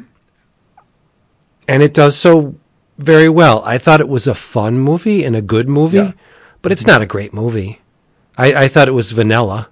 I mean, the, Sure, I the the cinematography is is good enough. The the this you know the story is is fine. That it goes back to various incidents in the previous movies that are you know of of massive import. Yeah, I, it, it's fine, but it's it doesn't push any boundaries. It doesn't have to. It's it's it's a perfect encapsulation of a mainstream comic book company bringing that that mainstream machine to the cinema. And it, and, and and as that, it works very well. Mm-hmm. But it's not adventurous in in a in a in a uh, explorative way uh, or or a boundary pushing way. But it doesn't have to be, right? Right. It, uh, that that said, it's not a great film. It's a good film, and it works for, for it. It works well for the purpose for which it was designed, and I had a lot of fun watching it. I think that's fair. Yeah. I'm, Yeah. you know, I'm, I didn't expect to see Lost Highway on the screen or, or, or a, a, a Stanley Kubrick uh, style, let's block out every scene perfectly. Like, I did not expect that. Mm-hmm. I, I, you know, there were the last 45 minutes I thought were masterful in that sense that Right, you see everything come to fruition in this one scene. It, it was wonderful it's it's bubblegum and it, it was that's the purpose for that's the, the the purpose for which it was designed to be bubblegum to be uh, a great payoff for everything that came before. And it Sure. worked it, it does the job. Let's just say that. Yeah, I think that's a, a fair characterization. yeah. And I'll watch it many, many times in the future. Absolutely. yep. Yep. Same. Same Yeah, I mean, we, we'll probably talk in greater detail at some point. I just don't think we should do it this yet. No, I mean I sty- that. stylistically, it doesn't have the the head spinning visuals of Guardians One or or Two. I, I think Guardians One and Two for me are at the top of the Marvel heap in in just trying to do something differently. But that's uh-huh. because of the director coming from an independent film. I mean, his roots are in independent film. Sure, sure. So of course he's going to do things differently and try different mm-hmm. things. And kudos to him for pulling it off. Like I never expected Gunn to a- actually pull off Guardians, but he did. yeah, yeah. Th- this is it, it. Just plays out like a very very expensive movie of the week, and it works. I mean, it works. That's a compliment. there there were there were moments that were and and I, I saw it again there's a midnight showing i saw it with a group that um you went at midnight. i went at midnight You're crazy.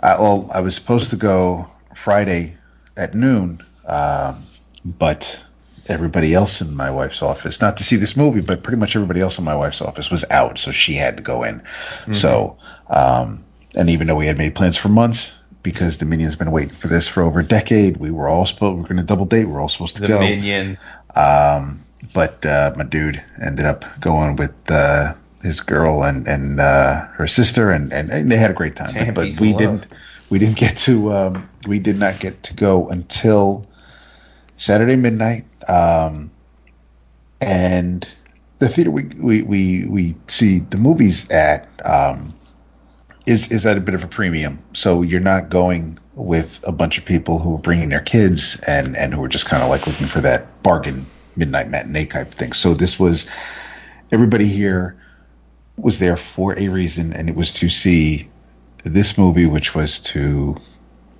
explain or, or wrap up what happened last year, and and everybody cheered and yelped and gasped and right when they were supposed to there was applause there was oh hell yeah and i knew that sh- it, it was just it was a great group it was it was almost like it was a rocky horror Oh, that's showing cool. it was just it was absolutely fantastic and i have no complaints about the crew we were with even though i didn't know anybody and um and of course the movie itself so i mean that whole experience but i mean there were moments awesome. where where where my wife stood up and said fuck yeah and it was Oh, just yeah. i oh it was fantastic Okay. i i could not ask for more Wow, my experience was very different. i'm sorry yes, i'm sorry very different. So, um, you can pick what seat you want to sit in, right? So my son and I always like to go all the way in the back against the wall. yeah as far as we can get away from it. So we picked the two seats in the middle, all the way in the back. We're sitting there. By the time the movie started, the theater was maybe half full. Oh wow. Okay. Yeah, because it was Sunday night at Oh. at eight thirty. Okay. Yeah. And, we um, Sunday at five, and it was it was full, sold out. So we're sitting there, and we're watching people walk in, and I see this family walk in. Guys, guys carrying a baby in a in a in a carrier, and two other kids, both of which were probably I would say five and 7 mm-hmm. and the wife, and they sit all the way in the back next to us at the end of the row, so I can still hear them. Right? Kid starts crying, other kids start crying, but it only lasted about fifteen minutes because they fell asleep, which was great. Mm-hmm. Next to me, I had homeboy and his girlfriend, and I, I swear, if the guy had two brain cells to rub together, it was one too many. And he's uh. going, and he's he's going through the whole movie, like he's uh. he's these little giggles, right? But I, it didn't mm-hmm. bother me, right? Because it's not as again, it's not Lost Highway. It's it's a freaking Avengers movie, right? So I had a good time, but my son doesn't take kindly to intrusions when he's watching a movie. And I, I, And I was just, ready to go fisticuff. I had to give him the after we were done. I had to give him the the uh, the spiel. You know what I mean? You're this is not your world. You live in it, right? So you cannot control your environment. Whatever happens, happens, right? But we're walking out, and he goes, "I think that was the best movie I've ever seen in my life." wow. And I said, "Well, you've obviously not have you haven't seen a whole lot of movies, my son, but whatever." And no, he loved it. He thought it was great. Yeah. That's great. Yep. And and all Right the way all the way to the car. Remember that time when blah blah blah? I'm like, yeah, we just saw it, dude. You know, I remember it. Chris Farley action. Yeah. No, it was it was it was a good experience. It was fun. Sweet. Yeah. But uh, walking in, we got there a little early, maybe about 15 minutes, and the theater wasn't cleaned out from the previous show, so we had to stand to the side, and people are funneling in and out. And the whole time I'm going, ba ba ba ba ba ba ba ba. ba. And my son's like, "What are you doing?" I said, "If I hear one person say anything about the movie, I'm I'm, I'm just going to lose it because I don't Yeah, want to I don't want to go in with any kind of you know precon anything." So uh, I'm doing, hmm, and he's laughing at me. He's giddy. He's like, "You're a freak, man." I'm like, "Well, I don't want to hear anything," and I didn't. I got in unscathed, which was great. Perfect. There you That go. that said, how amazing is Godzilla King of the Monsters going to be? Oh, It- I it was is- wondering what you thought of that. It is yeah. going to destroy.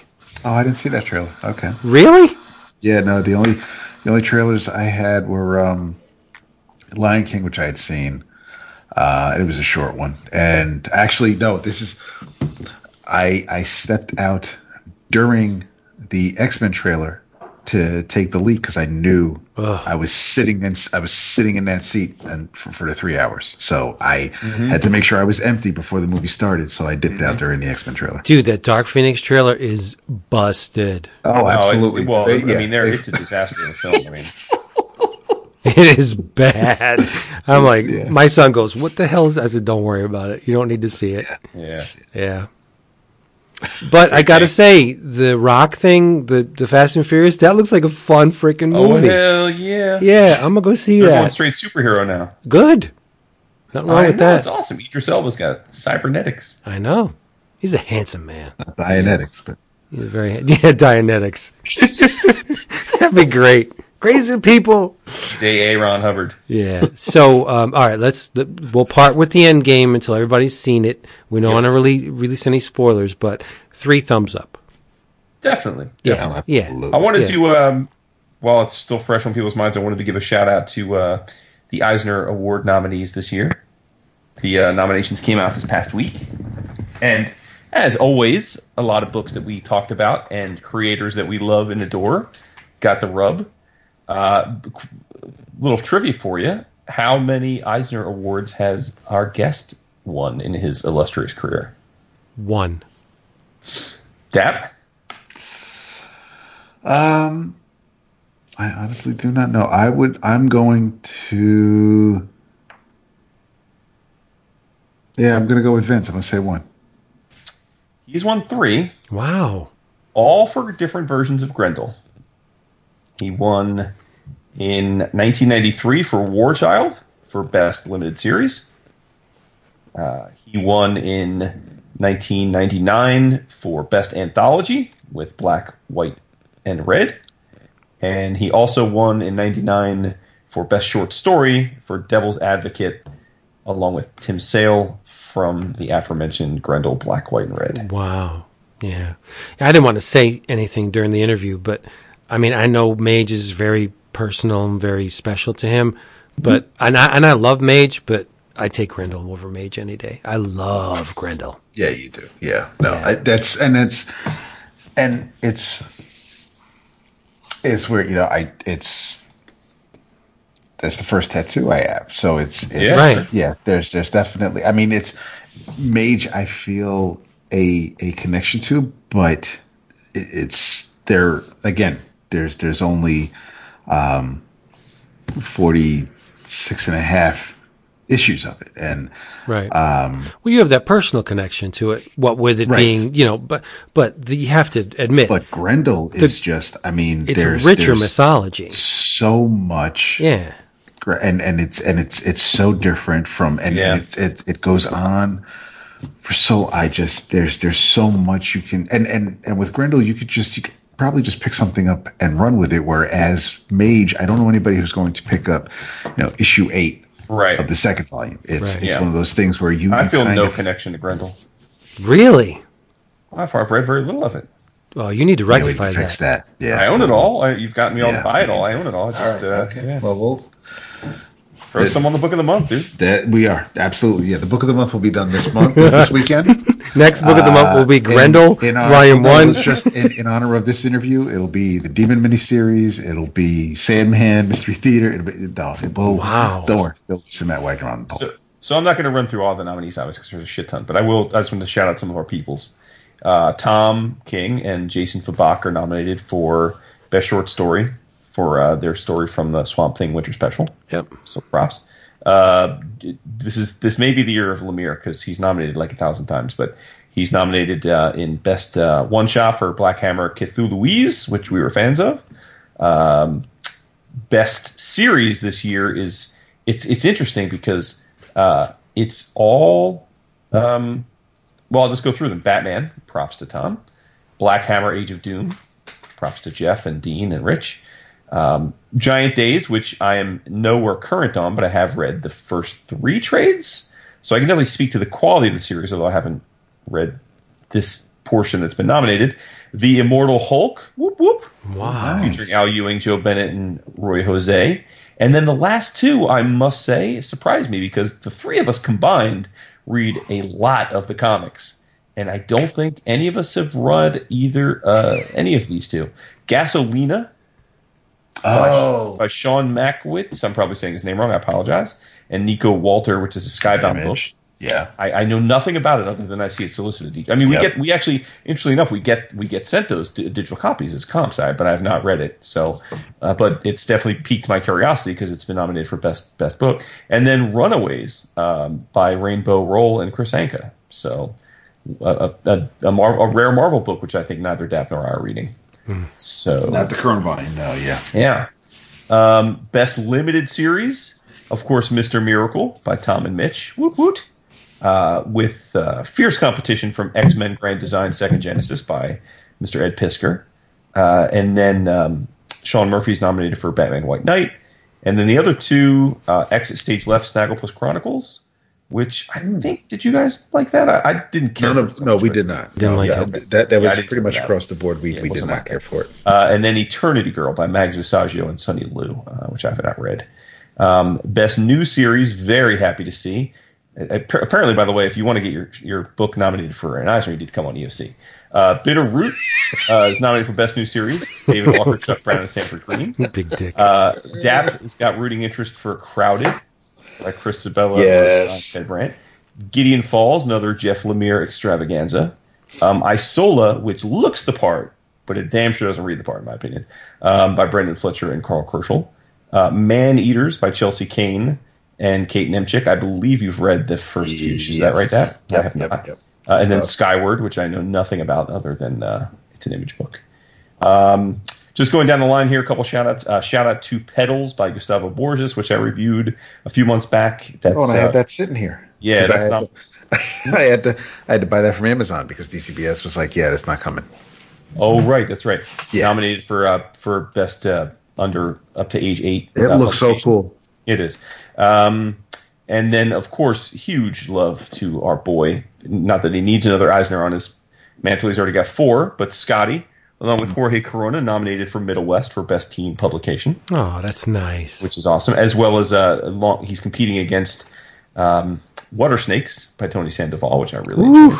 Wow. Yeah. Yeah, yeah, for sure. Stiff competition. Uh, the best anthology this year is super stiff, but uh, I think it's fair to say we'll be rooting for Where We Live, a benefit for the survivors of Las Vegas. We were fortunate enough to have uh, JH and Wendy uh, on the show to talk about that. Um, best graphic album. I believe this is their first nominations, so congratulations to our friends Corinna and Gabriel. Corinna Bechko Oh. and Gabriel Hardman for Green Lantern Earth 1 Yeah. 1 That's great. super awesome. Yep. And they're up against uh, Come Again by Nate Powell, which I loved and talked about here. And then, frankly, what I think is probably going to win is is uh, My Heroes Have Always Been Junkies by Brubaker and Phillips. Okay. So that, that's a, that's a tough spot to be up against.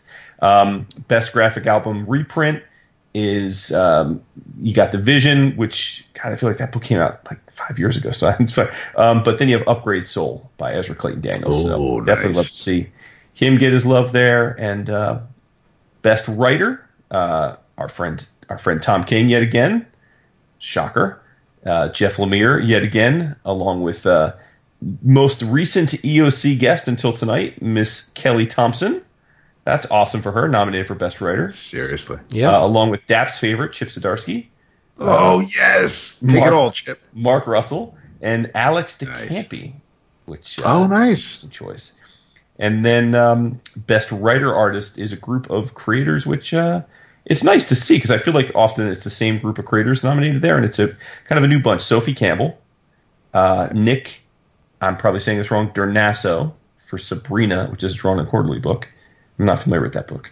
Uh, David Lapham, Nate Powell, Tony Sandoval, and Jen Wang. Uh, and then Mitch Gerads is nominated for Best Artist, along with Sean Phillips and Sonny Liew. All, all people were big fans of. That's wow. hard. That's a rough know. category. Yeah. I'm saying, right? I don't want to be a voter for that one. What do you No, do after you see the name Sean Phillips on there? You're like, oh, rough. shit. I, I wonder. ha- Do you? I, I feel they've probably won before, right? Yeah. Let's see. He has won three times. He has won three times. Uh, yeah, and there's a bunch more, but, but those are the, the ones that stuck out to me as, as people that uh, we've we've got love for, or have uh, and or have been on the show. So All right. We need to get Sean Phillips and Brubaker on here one of these days. Listen, I'm good. I don't know. I'm not. I'm not good. I don't know. but I, we could try. We could try. All right. You are good because I read something that you have been praising for a while. Word. Yes. And um, a bit reluctant to get into it because I thought it was just the DC version of Deadpool with the jokes. We got jokes. Oh god damn! It only took you what six years to do. Yeah, we got jokes and we got violence and you know, okay. But Jason has been pimping Amanda Conner and Jimmy Palmiotti's Oh, yes. Harley Quinn uh, for a long time, and Best. I recently uh, stumbled upon very inexpensive hardcovers of all six volumes of the new 52 Harley Quinn. And I knew that I had Matt Wagner coming up this week, but once I started reading Harley Quinn, I couldn't stop. Nice. And it's only 30 issues plus a bunch of specials and one shots. They, yeah, they they had like you said that they had this. They had a lot of specials. They had the mini series. Like they Yeah. had the. They also had the um I forget the name of it offhand, but the team up book she had. Yeah, the Harley format. Harley Quinn's Black Book is not in these, unfortunately. Right. So so they probably put almost fifty issues, I'd say, of their Right. So you figure 30 issues of Harley Quinn plus a Loot Crate issue and, and, a, and a Valentine's, like a bunch of different specials. Yeah. And I thought it was phenomenal. But, Nice. and of course, the art is by uh, Chad Hardin. Uh, is it John Timms? Uh, Yep, John Timms, yeah. Jed Dougherty. There's a Paul Pope page in there because there's a special and a bunch of Linsner, Linsner did a few issues. Too. yeah, um, and I got to say it's wonderful, but the thing that really turned me on it was, y- yes, it's very good storytelling. Um, there, there's there's very good characterization in it. Like Harley's crazy, but she's not absolutely batshit crazy. Like she has a heart. She has she has an affinity for animals. Um, she also has an affinity for um, the son of Madame Macabre, who runs the wax museum in her building, and most of the storylines spring out of that. That um, her her love for this this guy, um, but and then there's Big Tony, who's great. But the thing is that that really got me was issue 25, and I almost wish that they stopped after issue 25 because 25 is the issue where she has to go into Arkham Asylum and to try and get um, is it Marcus the son? The name escapes me right now. Madame Macabre's son. He he he was in a bar fight, and unfortunately, the uh, foe of the bar fight was the mayor's son, and the mayor's son hit his head on a on something, and he died. So involuntary manslaughter. So um, the son is in prison and he's transferred around, and the, the mayor's playing uh, carrot on a stick with Harley, and he has him. You know, the, the the guy's transferred to Arkham, so Harley goes into Arkham to try and get him out. And who is in the cell opposite of him but the Joker? And initially in the series, the, the Harley is all gaga over the Joker, and and you know it's the pudding thing, and okay, you know that's great, but but over the course of the twenty five issues, she realizes that he abused her physically, emotionally, uh, mentally, and and that's what this series is to me. It's it's a survivor's tale of a woman that has superseded abuse Yeah, because she it- takes ownership of herself. Right, because in issue 25, she beats the shit out of the Joker. She's like he he's start he's trying to to to woo her and, he's using you know the language that she's accustomed to and she's like no. I'm I'm not going to fall for it this time. You were mean to me. You abused me. You treated me like shit. I'm better than this, and I'm not going to fall for it. And she ends up I mean, I almost wish she didn't beat the shit out of him because for her to to to win without touching him would have been a better um, crescendo than her, you know. But it is what it is. But uh, ulti- Can I just tell you before, as before you go on? I'm so happy to hear you talk about this because um, I remember reading this because I read this as a, I read this monthly. I remember as this came out. Um, I think I probably wasn't alone. I really dreaded when I saw this solicit of that the Joker was coming to the book because Right. I had so been enjoying her not being the Joker's gal pal, Right. and I thought, oh, yeah, like we do we have to bring the Joker into this? So those issues really cemented for me how awesome Jimmy and Amanda were. To your point, because obviously, as you just said, yes, the Joker appeared, but it was it was for her to to take back her life. right. And I thought that She- was great. She's yeah. a survivor, which is, I mean, it's amazing how much they empowered her to. I mean, she gets her own building.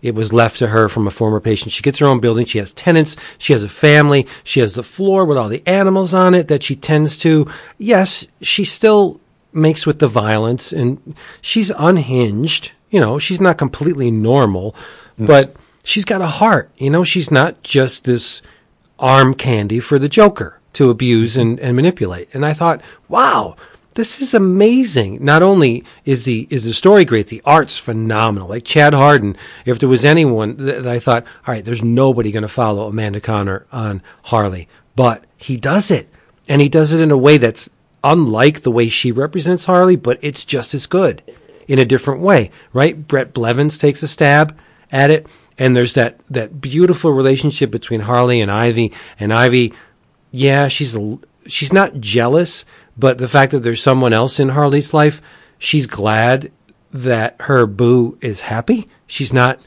Uh, she doesn't have any any um, mean spirited thoughts towards this guy. She just wants Harley to be happy because she's going to get what she's going to get, right? She, the, the, those two have a relationship that is um, removed from anything that Harley would find with anyone else, right? Mm-hmm. And then the Catwoman issues that, that, that they're together. It's just a, an amazing run, and it's so well done that I thought, you know, that she was just DC's Deadpool, and she's not. She's she's so much more. And it's no, it's, and it's funny because they, they do pretty much have her go up against Deadpool. Well, yeah, at one point, yeah, the the guy at the end, the the what is his name, Red. Um, I don't have the books next to me now, so I can't say. But yes, there's a there's a Deadpool pastiche in the end. Yeah, that that's pretty good. But um, the real takeaway is this is a woman who has beaten down her oppressors and she's she's risen above and it's a great story and it functions really well as that. With with the over the top violence and the the beaver jokes and and cyborg who's an amazing character it's just like this thing is it, it's a family book. It's everything that dap and i love about amazing spider-man. Not just peter it's everybody else in the bugle and aunt may and and and you know the the neighbors and and the, the girl across the hall it's not just about Peter. It's not just about Harley. It's great, great storytelling. So if you find these things, I got them f- the hardcovers for like six bucks and change a piece. Oh wow, You're, that's great. Yeah, we don't. I, I don't have on Ollie's. Yeah. Well, I had a what I didn't get at Ollie's. I got at Books a Million. Books a Million had don't them have for, either, but sorry, Books a Million had like the volumes I didn't have for like seven bucks. That's so awesome. I, I didn't pay anywhere near their twenty four ninety nine cover price. Yeah, I assume a bunch of this is on the DC app now. Uh, you know what? It very well might be. Yeah, And it makes I don't know for sure, but I assume it is. it makes me giddy that they modeled Big Tony after Glenn Danzig. He he's For a sure, yeah. he's he's a little man, but he's modeled after Glenn Danzig. He even has the Kaluta uh, skull and horns from the first album as a belt buckle, and I love it. It's just so great. Yeah. And Well, I'm very glad that. Uh, and it's sexy too, right? Oh, definitely. Without being without being pandering or cheesecakey. Well, it is kind of cheesecakey. It It's is cheesecakey, yeah, Yeah, it is. unapologetic, It is. yeah. But it's that's Amanda's style. That's their. That's her. Her au revoir. right. This is the 2016 series or the 2013 series? The new Fifty Two series. Uh, there are 44 issues according to the DC app. Yeah. Well, they. Yeah, they stopped writing it. Someone else took over, but. Well, no, the the rebirth issues on issue sixty one, but as far as I know, there's only Oh, the new 52, so then that's 2013. yeah, there's thirty issues. So there are, yeah, they even have the old Kesel series. Um, Kessel Run. 38 issues. Kessel Run. Um, yeah, yeah, yeah, yeah. One, But yeah. it's it's great stuff. I um. Before it gets too long in the tooth, I I, I was wondering if we wanted to to to speak on uh, our good friend's somewhat controversial reveal in Heroes in Crisis. Was T- Tom's Tom's Yeah, Tom's okay. decision as to. Uh, uh, I guess we, this has been out long enough that I we should let's say spoiler warning because I don't know that I can I can foster this conversation without discussing the spoiler. That it's kind of pointless to talk about it in theoretical. So spoilers to anyone that is is reading Heroes in Crisis and has not yet read issue eight. Um, or or been spoiled on the internet. I don't know how if you're if you follow anyone on social media that talks comics, it's I can't imagine you don't know what happened already. But um, in any event, spoiler warning. Pause. Um, we found out who done it. We found out who, in fact, committed the murders uh, at uh, the sanctuary. And uh, not to uh, not to brag or anything, but uh, if y'all go back and listen to um, our our review of the first issue, I called it. What'd you say? I, I said Wally was the killer. And I was right. So I'll take my victory lap. But uh, yes, Wally uh, was in fact the killer, uh, not Booster and not Harley. Um, and I guess it shouldn't be surprising that some people are feeling some kind of way about it. The reaction or the magnitude of the reaction to anything comic related like this always fascinates me. And and since Tom's our friend, it it bugs me. I, in this case, I, I I don't understand how any fictional serialized story can elicit that kind of, of frustration or anger and so on. But nevertheless, it, it has to it is a part of it is a part of this series now because it is you know I guess some people were upset with the with the decision to make Wally the the uh, the perpetrator, but the the premise is that Wally is so overwhelmed by the trauma he's dealt with, most specifically the loss of his wife and children, who were basically erased out of existence, um, that he loses control of the Speed Force in a moment of panic, and that loss of control kills all the people that are dead. And then where it gets somewhat convoluted is, I guess, he then opts to, um, because he's so overwhelmed by the fact that he did it, he opts to use his powers to basically go back in time and or slow down time and and make rearrange the bodies to make it look like they were all murdered.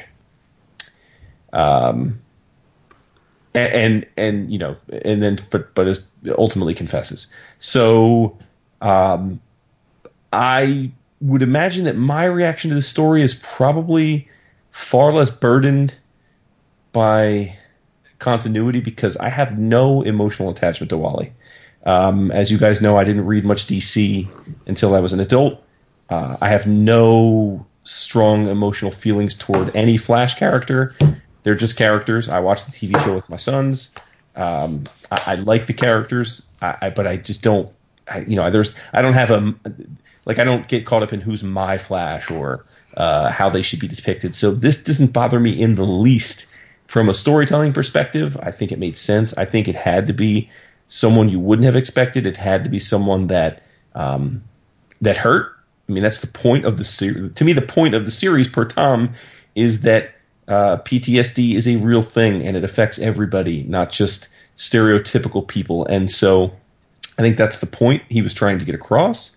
Uh, and ultimately, people, it's comics. Like it is. This dude's been dead before. Like he's been out of existence. Like if if if it's that bothersome to people, the next person assigned to write a Wally West comic can remove this from ever happening. Like it's, it, you know what I mean? Like, like I, I don't like all the stories you read. There were still Wally. It doesn't change who he is uh, or who he was. So, um, but but that said, you know, again, I always say that with a caveat. If this was done to a character that I truly cared about, I might have for feelings. Uh, certainly, yeah. you all know I Jeph Loeb is dead to me because of what he did to the Wolverine, and Charles Soule's dead to me because he what he did to Wolverine, and so so um, so yeah. Listen, I mean, uh, I'm not going to pretend that I haven't at times in my comic fandom been overwhelmed by what I think a character should should act like, even if it's irrational. So I'm not saying the feelings are necessarily wrong. I'm saying the people's reactions or the way they're dealing with the feelings are hella wrong. Right. But uh, I will hand it off to you two because you have a far greater richer tapestry of history with the character. Well, you know, Dap and I, our Flash is Wally Wood, or sorry, Wally Wally West. It's that he is our Flash, right? We don't know nothing see, about I Barry. Known that. I would I would have assumed no, Barry Allen was Flash. I I I do. Wally is Kid Flash to me. Hmm. Okay. Because, because of the Titans. I, I grew up reading those Carmen Infantino Barry Allen issues. Um, All right. Well, I shouldn't and, have spoken is, for you then. Also, why um, crisis probably means more to me than it does to you because because of, of Barry's sacrifice. So that that's a big part of that, and and, and why that series moves me. But no, I mean, it, but I I do. Yes, I I I, I want to let you continue. No, okay. I'm sorry for uh, putting words in your mouth. I, will speak for myself. Wally's my Flash. Mm-hmm. Barry to me was always stiff and that other guy. Just like him. Yeah, when when I started reading DC, Wally was the Flash. So I've only known Wally for decades until they decided to bring Barry back. Barry was Barry was the guy I read in old Dick Dillin drawn Justice League stories. Right. Mm-hmm. Right? He he was never yeah, Barry was the the bow tie wearing forensic dude. And Yeah. Wally was the cool guy with the family and Mark Waid and that whole entire that, that Mark Waid run is phenomenal. And so I I latched and the William Messner-Loebs started it off. I just I loved Wally. Didn't have too much care for for Barry. So when I when I read this issue, I thought I'm with you with the grieving and uh, for the loss of the family because they're crucial to Wally, right? And they've been they've been erased before, um, but uh, I get it. Uh, I, and and who's to say that even the the the most stalwart hero wouldn't crack? I mean, look what happened to Hawkeye, right? In in Endgame, right? So I get I understand that, and you had me up until the rearranging of the bodies, where I thought, mm-hmm. nah, I don't think Wally would do that. You think he would have just gone to Bruce or I think he would- said, "Hey, I just did something." Yeah, wrong." I fucked up real bad, and and um, you got to just take me away because I, I messed up. I don't think he would try and cover up anything that he did. That is devious and calculated, and that's the things that I, that's the kind of thinking that I would attribute to a true murderer, not someone who just lost it. And Right, that's the act that makes him a villain, right? Versus yes, the- yeah, right. yeah. He's a victim up until that point, and then he becomes a villain. Once he he starts to erase what he did instead of atoning for what Yeah. he did, that's He's the problem I have. He knows what he's doing. Yeah. Yeah. it's- I, I agree with that interpretation again, but coming from a point where I, I don't, it doesn't like I don't care one way or the other, but I would agree. Like my character, Well, you is should. Like, eh. No, my point is like I'm like okay, but t- t- not having a history with Wally, I I think you could. The statement you just made, I think you could make for most heroes in comics, right? There, one of the th- as heroes, they would turn themselves in. Right. They would say, "I put me in jail. I fucked up." Yeah. But remember, uh, you, you're not forgetting that this is Tom King, and we have one issue And left. there's still more Mm-hmm. Yeah. So maybe Wally was mind controlled to think that he did it because other characters along this series have thought that they did it too. So maybe something is working on Wall. I mean, there, the fact that there's one issue left and it is Tom King lends me to believe that it ain't over yet. Okay, Tom has a I just great. assumed it was an epilogue. I don't know. Tom has a great way of spinning things. So we'll see. I mean, he could turn this around. I don't know. How about you, Dap? Um, as, as I mentioned, Wally is is Kid Flash to me, and and they with the whole New Fifty Two, and basically erasing him. Um, I haven't seen him for so long until, of course, the the the button event and um, Barry pulling him out, remembering him all of a sudden so I definitely feel that, that that Wally's been given the short shrift over these past few years. Um, so this really isn't my Wally. This isn't the Wally that I grew up reading. Um, and and to Vince's point about the whole Mike Baron and Loeb and and Waid and, and of course Miller and Morrison and, and what they did with Wally, I didn't read a whole lot of that. So I didn't the Wally I know is the one who um, was was was dating someone who was putting up with him, but then he kind of had a crush on Raven, and and he was, and then he found out that his powers were killing him, and um, and he quit the Titans at the same time.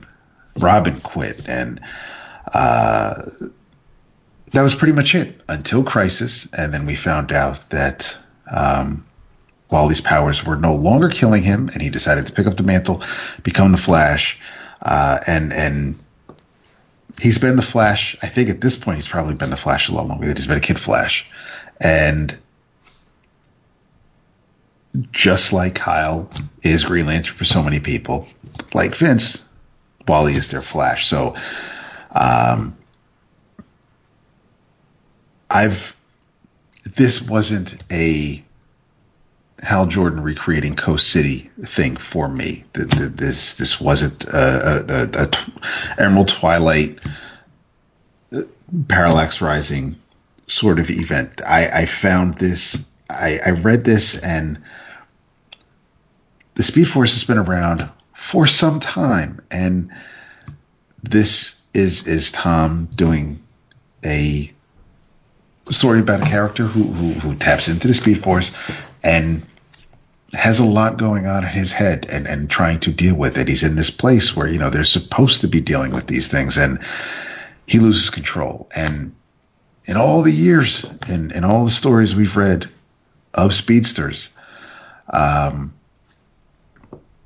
you know, yes, I'm sure you really need to be very strong and, and, and, and have great willpower in order to contain the speed force and make sure things like this don't happen. But here this happened and I I don't quite know what to make of it. It's it's um probably because I have such a disconnect to this particular character in this setting. This this if this was if this was Kid Flash, I'd definitely be feeling some kind of way. But this is this is a Wally who has who's been, you know, kind of just pushed off to the side for the past bunch of years, and and then he came back a couple of years ago, uh, a year or two ago, and we're supposed to all of a sudden, you know, remember and care about this dude. And and yes, I'm sure his fans do, and you know they feel because you know he's missing Linda, he's missing the kids, and and that's not easy to deal with. But I feel like he hasn't been back long enough for all that weight to really have an mm-hmm. impact for me. And mm-hmm. that's kind of the point, isn't it? The the fact that he's been sidelined and yet he's he's lost his family, right? Right. And, and the only the only time we've seen him well, I mean, I, yes, I haven't read everything DC's put out, but me, the only time I've seen Wally is in the button thing. And he was he was part of the um there, there, there was a, a Flash War event, or there was a Flash event a couple, a bunch of months ago that, that I read because that had to deal with this Wally and um, Iris's nephew, the the other Wally. Um, and it, I don't know how much sense really made of it all, right. but it, it's it's. But you're right. But if you if you read the the Waid run, the stuff that Wally does with the Speed Force is incredible. Absolutely, he, he owns the Speed Force. Yes, and to say that again, if the grief is what pushed him over the edge, okay. It it just feels I don't know. It just feels very manipulative to me. Here we have a character that has yes been ostracized from Rebirth for whatever mm-hmm. reasons, um, not the Flash anymore, lost his his uh, Linda and his two kids, and now he's trying to deal with it. That he would commit murders I don't know. I mean, Tom's our buddy. I get it. Listen, we'll have him on just, the show sometime soon, as we often do, and we'll we'll talk about it. Right. It just it just seems a little the like we said the the the um, not recanting and not atoning for what he did is the part that I have a problem with. I, I, I believe say, he could have done it. Sure. Um, I think I'm glad this conversation went this way because I wanted to um, n- number one, I, I it, it is a book that has touched that comics culture zeitgeist in a way that a lot of books don't.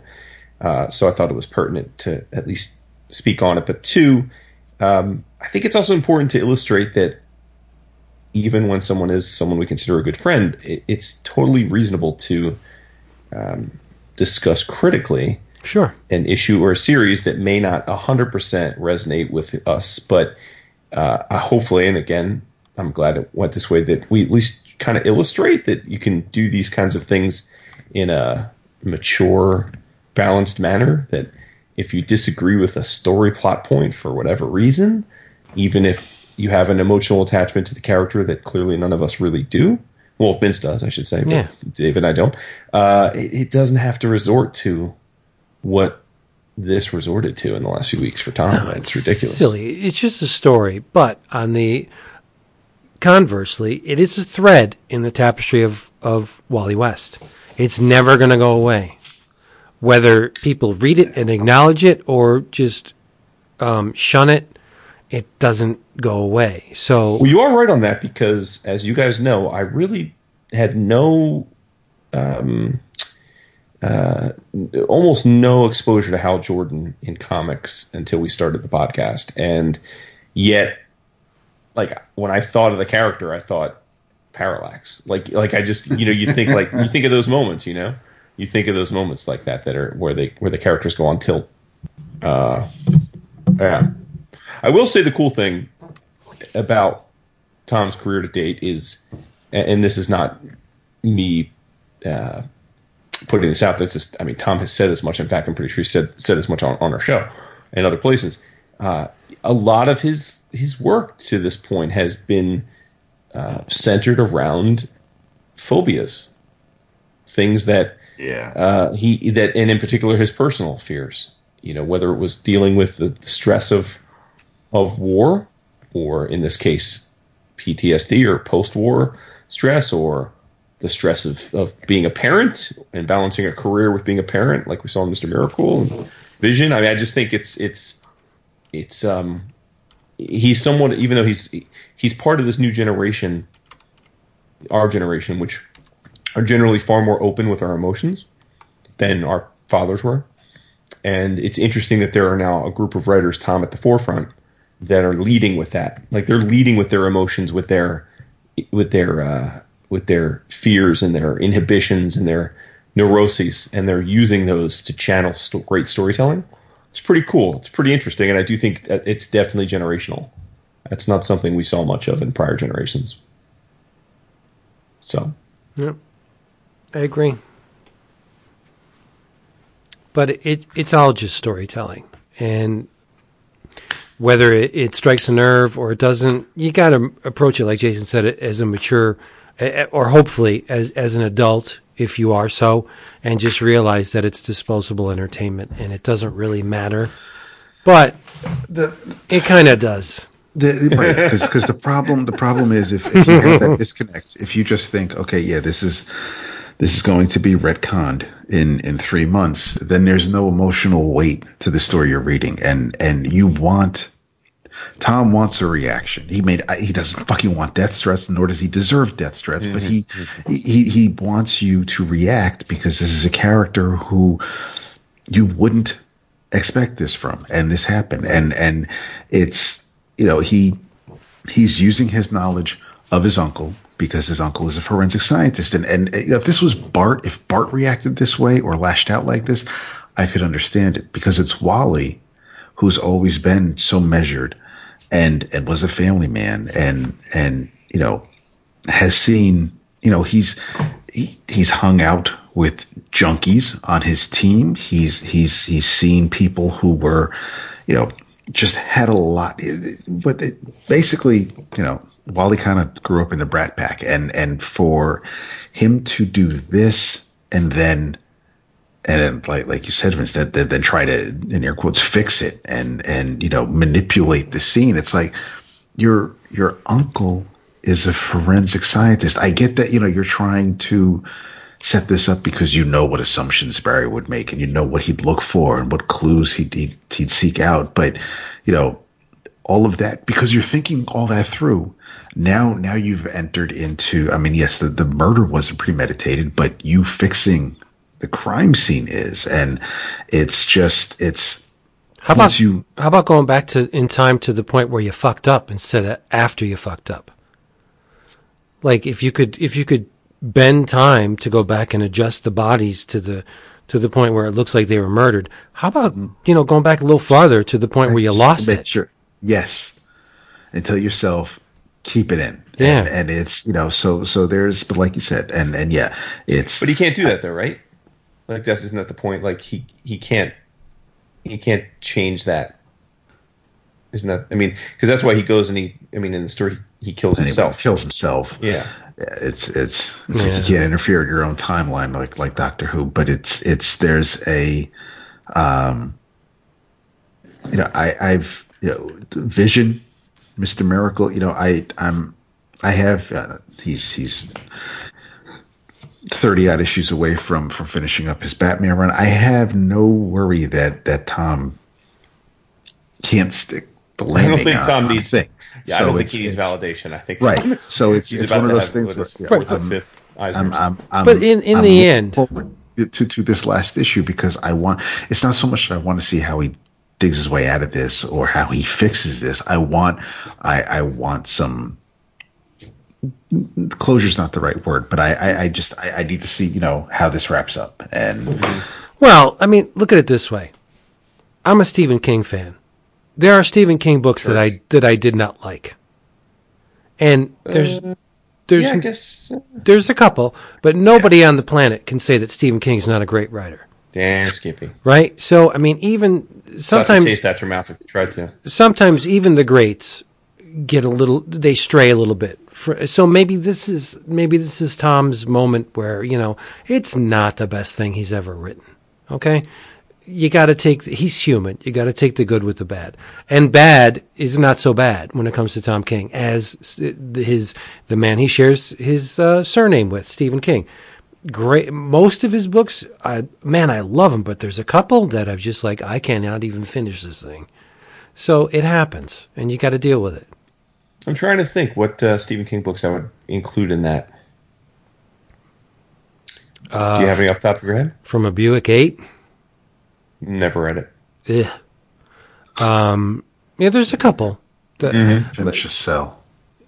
Yeah, that that's not all that great. No, too. I read that. Uh, I know that's widely uh, criticized. I enjoyed it though. I'll go back to it. But I mean, there's Enjoy, and then there's like The Shining, Enjoy, or mm-hmm. you know Salem's Lot, or The Stand. Come Stand, on, right. yeah, Come on. Yeah. give me a break. I mean, he's a great writer, but sometimes he just loses the the JFK thing. I didn't I didn't really care for either. It was all, mm-hmm. it was all right, but and the of course the baseball book, whatever. yeah, but no, I mean, let's just we'll, we'll wait till Tom has his last issue, and then you know what? I, I mean, I love Tom, but I'll just be like, dude, I, did, I just didn't, I didn't, it, it didn't do anything for me. I'm sorry. Not everything's good. Not everything's going to hit with all of us. yeah, whatever. And I'm sure he And doesn't really fine. give a shit either way. Right. He he said what he wanted to say, and if you if you if it vibrates at your frequency, great. If it doesn't, that's also good. But I'm bummed. Yeah. All right, everybody. Um, uh, in your travels time.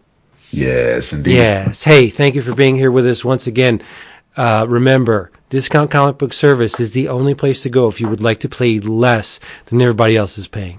DCB Now, while they're Service. playing less, can they also pay less, or is that? Okay. I noticed one or two things you didn't say, and I didn't pick Right. them out. It's- no, it's all right. I see how he plays. Yeah. It's all Oh, yeah.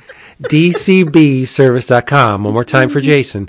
to play dirty at the end. DCBService.com. We'll get you the books, get 'em what you, they'll get you what you want, deliver them right to your door, you dick, and you're not going to pay a whole lot for them. In your travels. Uh, this is the hard part because I read something that didn't really click with me. I- Aside from the, the mountain of Harley Quinn and Matt Wagner that I read for this So episode, that, that sounds like it's in your travels. yeah, I'm not going to say what it was. Um, Hilarious, okay. y- Yeah, it's not. It's, I didn't think it was very good. Visually, it was nice, but So your travels is going to be a mystery tonight. no. What I will say is, Did want to do um, what I also read a ton of FemForce. Now you're going to say, "Oh my God, here he goes." No, stop. Um, the the history of FemForce is the publisher Bill Black also published. He's been publishing stuff since 19, I bet 69 around there. Paragon Press. He had a, a very uh, let's not say lucrative, but he was he was um, everywhere in the seventies. Uh, fanzines, uh, Captain Paragon, all this stuff that he put out himself, and then he decided once his direct market started, like, hey, I'm going to try this thing out. So they they did FemForce. Uh, Bill Black, Mark Heike, there's a bunch of pieces, and uh, obvious. And what I read included the very first FemForce work by Darren Goodhart, our buddy, and the pages are beautiful. But anyway, in addition to the cheesecakey escapades of characters like She-Cat and Nightveil and Tara, the Jungle Girl, which I love. I'm, I'm all for female superheroes, especially if they're done cheesecakey. I love Femforce. But the real thing I wanted to talk about was the editorial pages and the letters pages. I read about 20 issues. And this is very early on in the Femforce run, like say 9 to whatever, 21 or something. You get to see Bill Black embrace the direct market because early on, everything was kicking, right? We're talking 80, well, 87. So it was at that, just at the, the, the point where the direct market started going to the shitter. And he's like, I love this direct market thing. It's great. People are making money. Uh, I'm just going to continue to be in the direct market. And then an editorial later, he's like, not everybody's making money in the direct market. Only a few people are making money. We're we're not doing it. I don't know if Femforce can continue. We're going to have to change from color to black and white. And he sends out a questionnaire to all his readers to to to write in and say who's your favorite favorite character. Would you pay extra if Femforce was male only? Um, does it matter to you whether they're in black and white and color, like stuff like that? And then he's lamenting the fact that Femforce is just not selling huge numbers like the Turtles or anybody else. And he's like, yeah, I don't know if this is going to continue. You may have to mail in for it. This direct market sucks. And then he makes a decision to change from color to black and white. And he's like, uh, I guess I'll stick out the direct market for a little while. And this is Femforce mm, under issue 20. Femforce has just published their 186th issue. Wow. So he's still doing it in the direct market, albeit now it's like an 84 page comic for like 10 bucks, which I love, but I mean, I still buy it, but it's black and white. And, and oddly enough, they're taking, uh, an, they're making, doing an experiment now with this new book called Super Babes that's in color. So he's going, it's full circle. He's going back to the way Femforce originally was in color. But I guess the, the point I'm trying to make is the, the, the actual comics are great, but if you read a bunch of early Femforce, especially the editorial and the letters pages, you get a bird's, vi- a bird's eye view into um, a publisher that's scared. He's he's very he's afraid for the he's questioning the longevity or the the uh, the um, was it wise to actually go into this market in the first place? And it's neat. Uh, you can't get that from a trade paperback, or you know they're not online anywhere. You can only get them if you buy the original issues, and it's it's a worthy um, endeavor because, like I said, this is direct market history. You have this guy who's been in publishing for decades thinking, mm, I don't know, maybe this wasn't such a good idea, this direct market shit. I'm, I'm, I'm about to lose my shirt. And, you know, the sky was obviously falling because he's still doing it. Albeit he passed the reins of Femforce over to Mark, Mark Heike, but still, he, this is, you need to know this stuff. It's comics history. So if you have a chance and you see a bunch of Femforce issues, early issues on sale for cheap, and they should be, scoop them up because you get a nice little history lesson in the process of all this beautiful good girl art. And I got to tip my hat to Darren Goodhart. It's great stuff. He does really good work. And I love the Femforce Nice. from AC Comics. Still extant today. They're still out there plugging away. Nicely done. Um, I always remember seeing Femforce in the Coming Distractions and Amazing Heroes because it was AC Yep. so early in the, um, Yeah. in the list. My favorite's Nightveil because she's a magic user, number one, but she got the garters and the long stockings. Like, dude, come on. You go into battle with garters and long. Stop. Pulling out.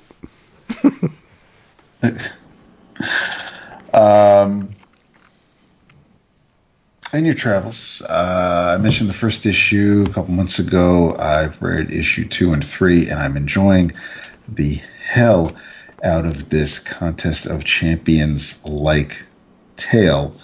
Uh, Star Trek: The Q conflict, where our heroes of Starfleet are pitted against one another in groups of four teams, and the um, those teams are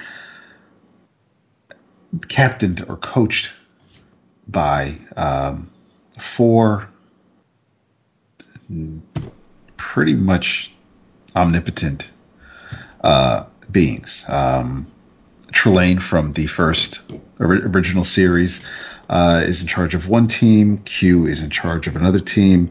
Um, the Organians, also from the original series, covers uh, Team Three, and the fourth team, again from the original series, uh, the Metrons, and they all. I said it's it's very much a contest of champions style story because all the teams are pitted against each other in order to uh, achieve a a goal or or obtain an artifact uh, and bring it back and um, hopefully save the universe in the process. Uh, there may be some shenanigans or some uh, underhanded dealings going on. Uh, some of these characters haven't been seen in many, many years, but uh, the writers Scott Tipton and David Tipton do a very good job of. Um, it, it definitely sounds like Trelane. Uh, the uh, there there are there's nothing nothing seems off by any of this. Even even with the teams consisting of uh, the original series crew members, Deep Space Nine, The Next Generation, and Voyager, um, and they're all mixed and matched. So you'll have you'll have a few people from the Deep Space Nine crew with the original series crew, uh, and maybe one from um, Voyager.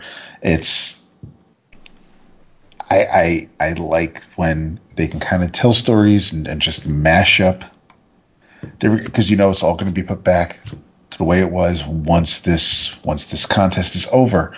Uh, but in this particular case, for me, it's it's all about the journey. I, I, I got to see how um, Q tries to make himself look good in front of everybody, uh, even though he's dealt with he's always tried to get under Picard's skin.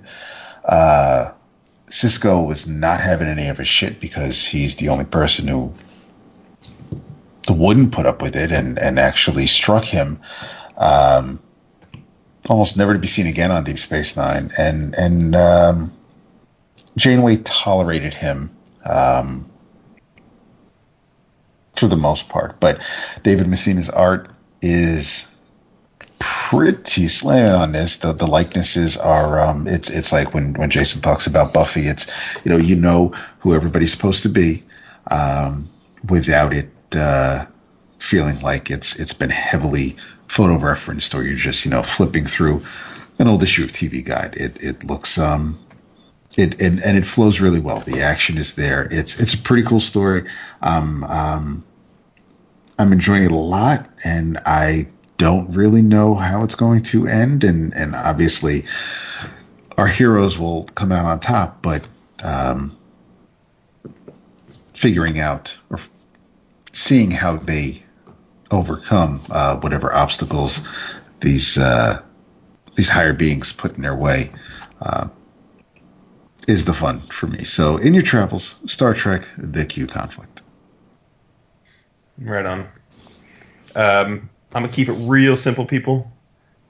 Read some Avengers comics. They're damn good right now. You got Agent Coulson introducing the Squadron Supreme of America in Jason Aaron and Ed McGuinness's Avengers proper. You've got the first issue of Savage Avengers, which, of course, better known as the story where Conan becomes an Avenger. Yeah. But the first issue was dope. It, was uh, good. it- yeah, it was it was basically Conan in the Savage Land going up against my boy Logan, and uh, there was a little bit of the funnies. There was a little they a little mutual respect for one another. A little like oh respect respect, you know, a little like uh, like Kirk and Bones, that meme where they just keep nodding to each other. That was a lot of that. um, so not the first issue, not so much an Avengers comic as a Conan uh, Wolverine team up comic, and I love the Savage Land. We don't get enough Savage Land, so so that's off to an auspicious start. And um, uh, and then a, a book that deserves a lot more attention in, in your travels because we've reviewed a bulk of it and is wrapped up now, and we need to give it its proper send off. Avengers: No Road Home, number ten, is has has hit the stands, and that wraps up the series. So, uh, how often can you say that there are three Avengers stories in print at the same time that are great? Yeah, It's been a while, so make it happen, people. good stuff. Yep, yep. I concur. Okay, everybody. Uh, thank you for being here with us one more time. If you would like to experience more of EOC outside of the audio version, we have a bunch of Facebook groups that you can peruse. We're on the Twitters. We have the Patreon, patreon.com forward slash 11 o'clock comics. Check them out. We're everywhere because we don't know how to do anything else. So uh, remember, say good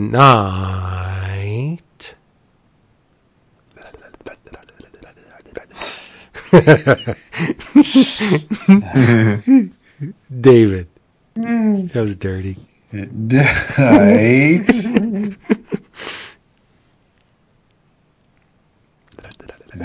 There you go. Nah, sorry. Oh, all right. David. Nice, nice, nice. Good stuff, people. Um, oh, I forgot to mention if anybody has, um, this is totally excessive. If anybody has FemForce issues and they don't want them, I don't have a complete run yet, so I'll either I'll either buy them off you or trade you something for them. So There you go. call me. But anyway, good. We love you so much. Just come back. For real, though. Yeah. We've Yeah. got more surpri- more surprises in store this month, maybe. Oh God, there's no maybe. We do. Well, no, there may be Uh, we'll say maybe. maybe. Yeah, well, let's maybe. until, it, until it happens, it, it's Yeah. maybe. Oh yeah, maybe. Yeah, it's a maybe. But just us, definite. Oh no, we'll Show. be back for a show. Yeah, yeah, yeah. Big 'em time. All right. Yeah, Lead them out. Say your piece. top 'em hat. Lady all. Peace and love.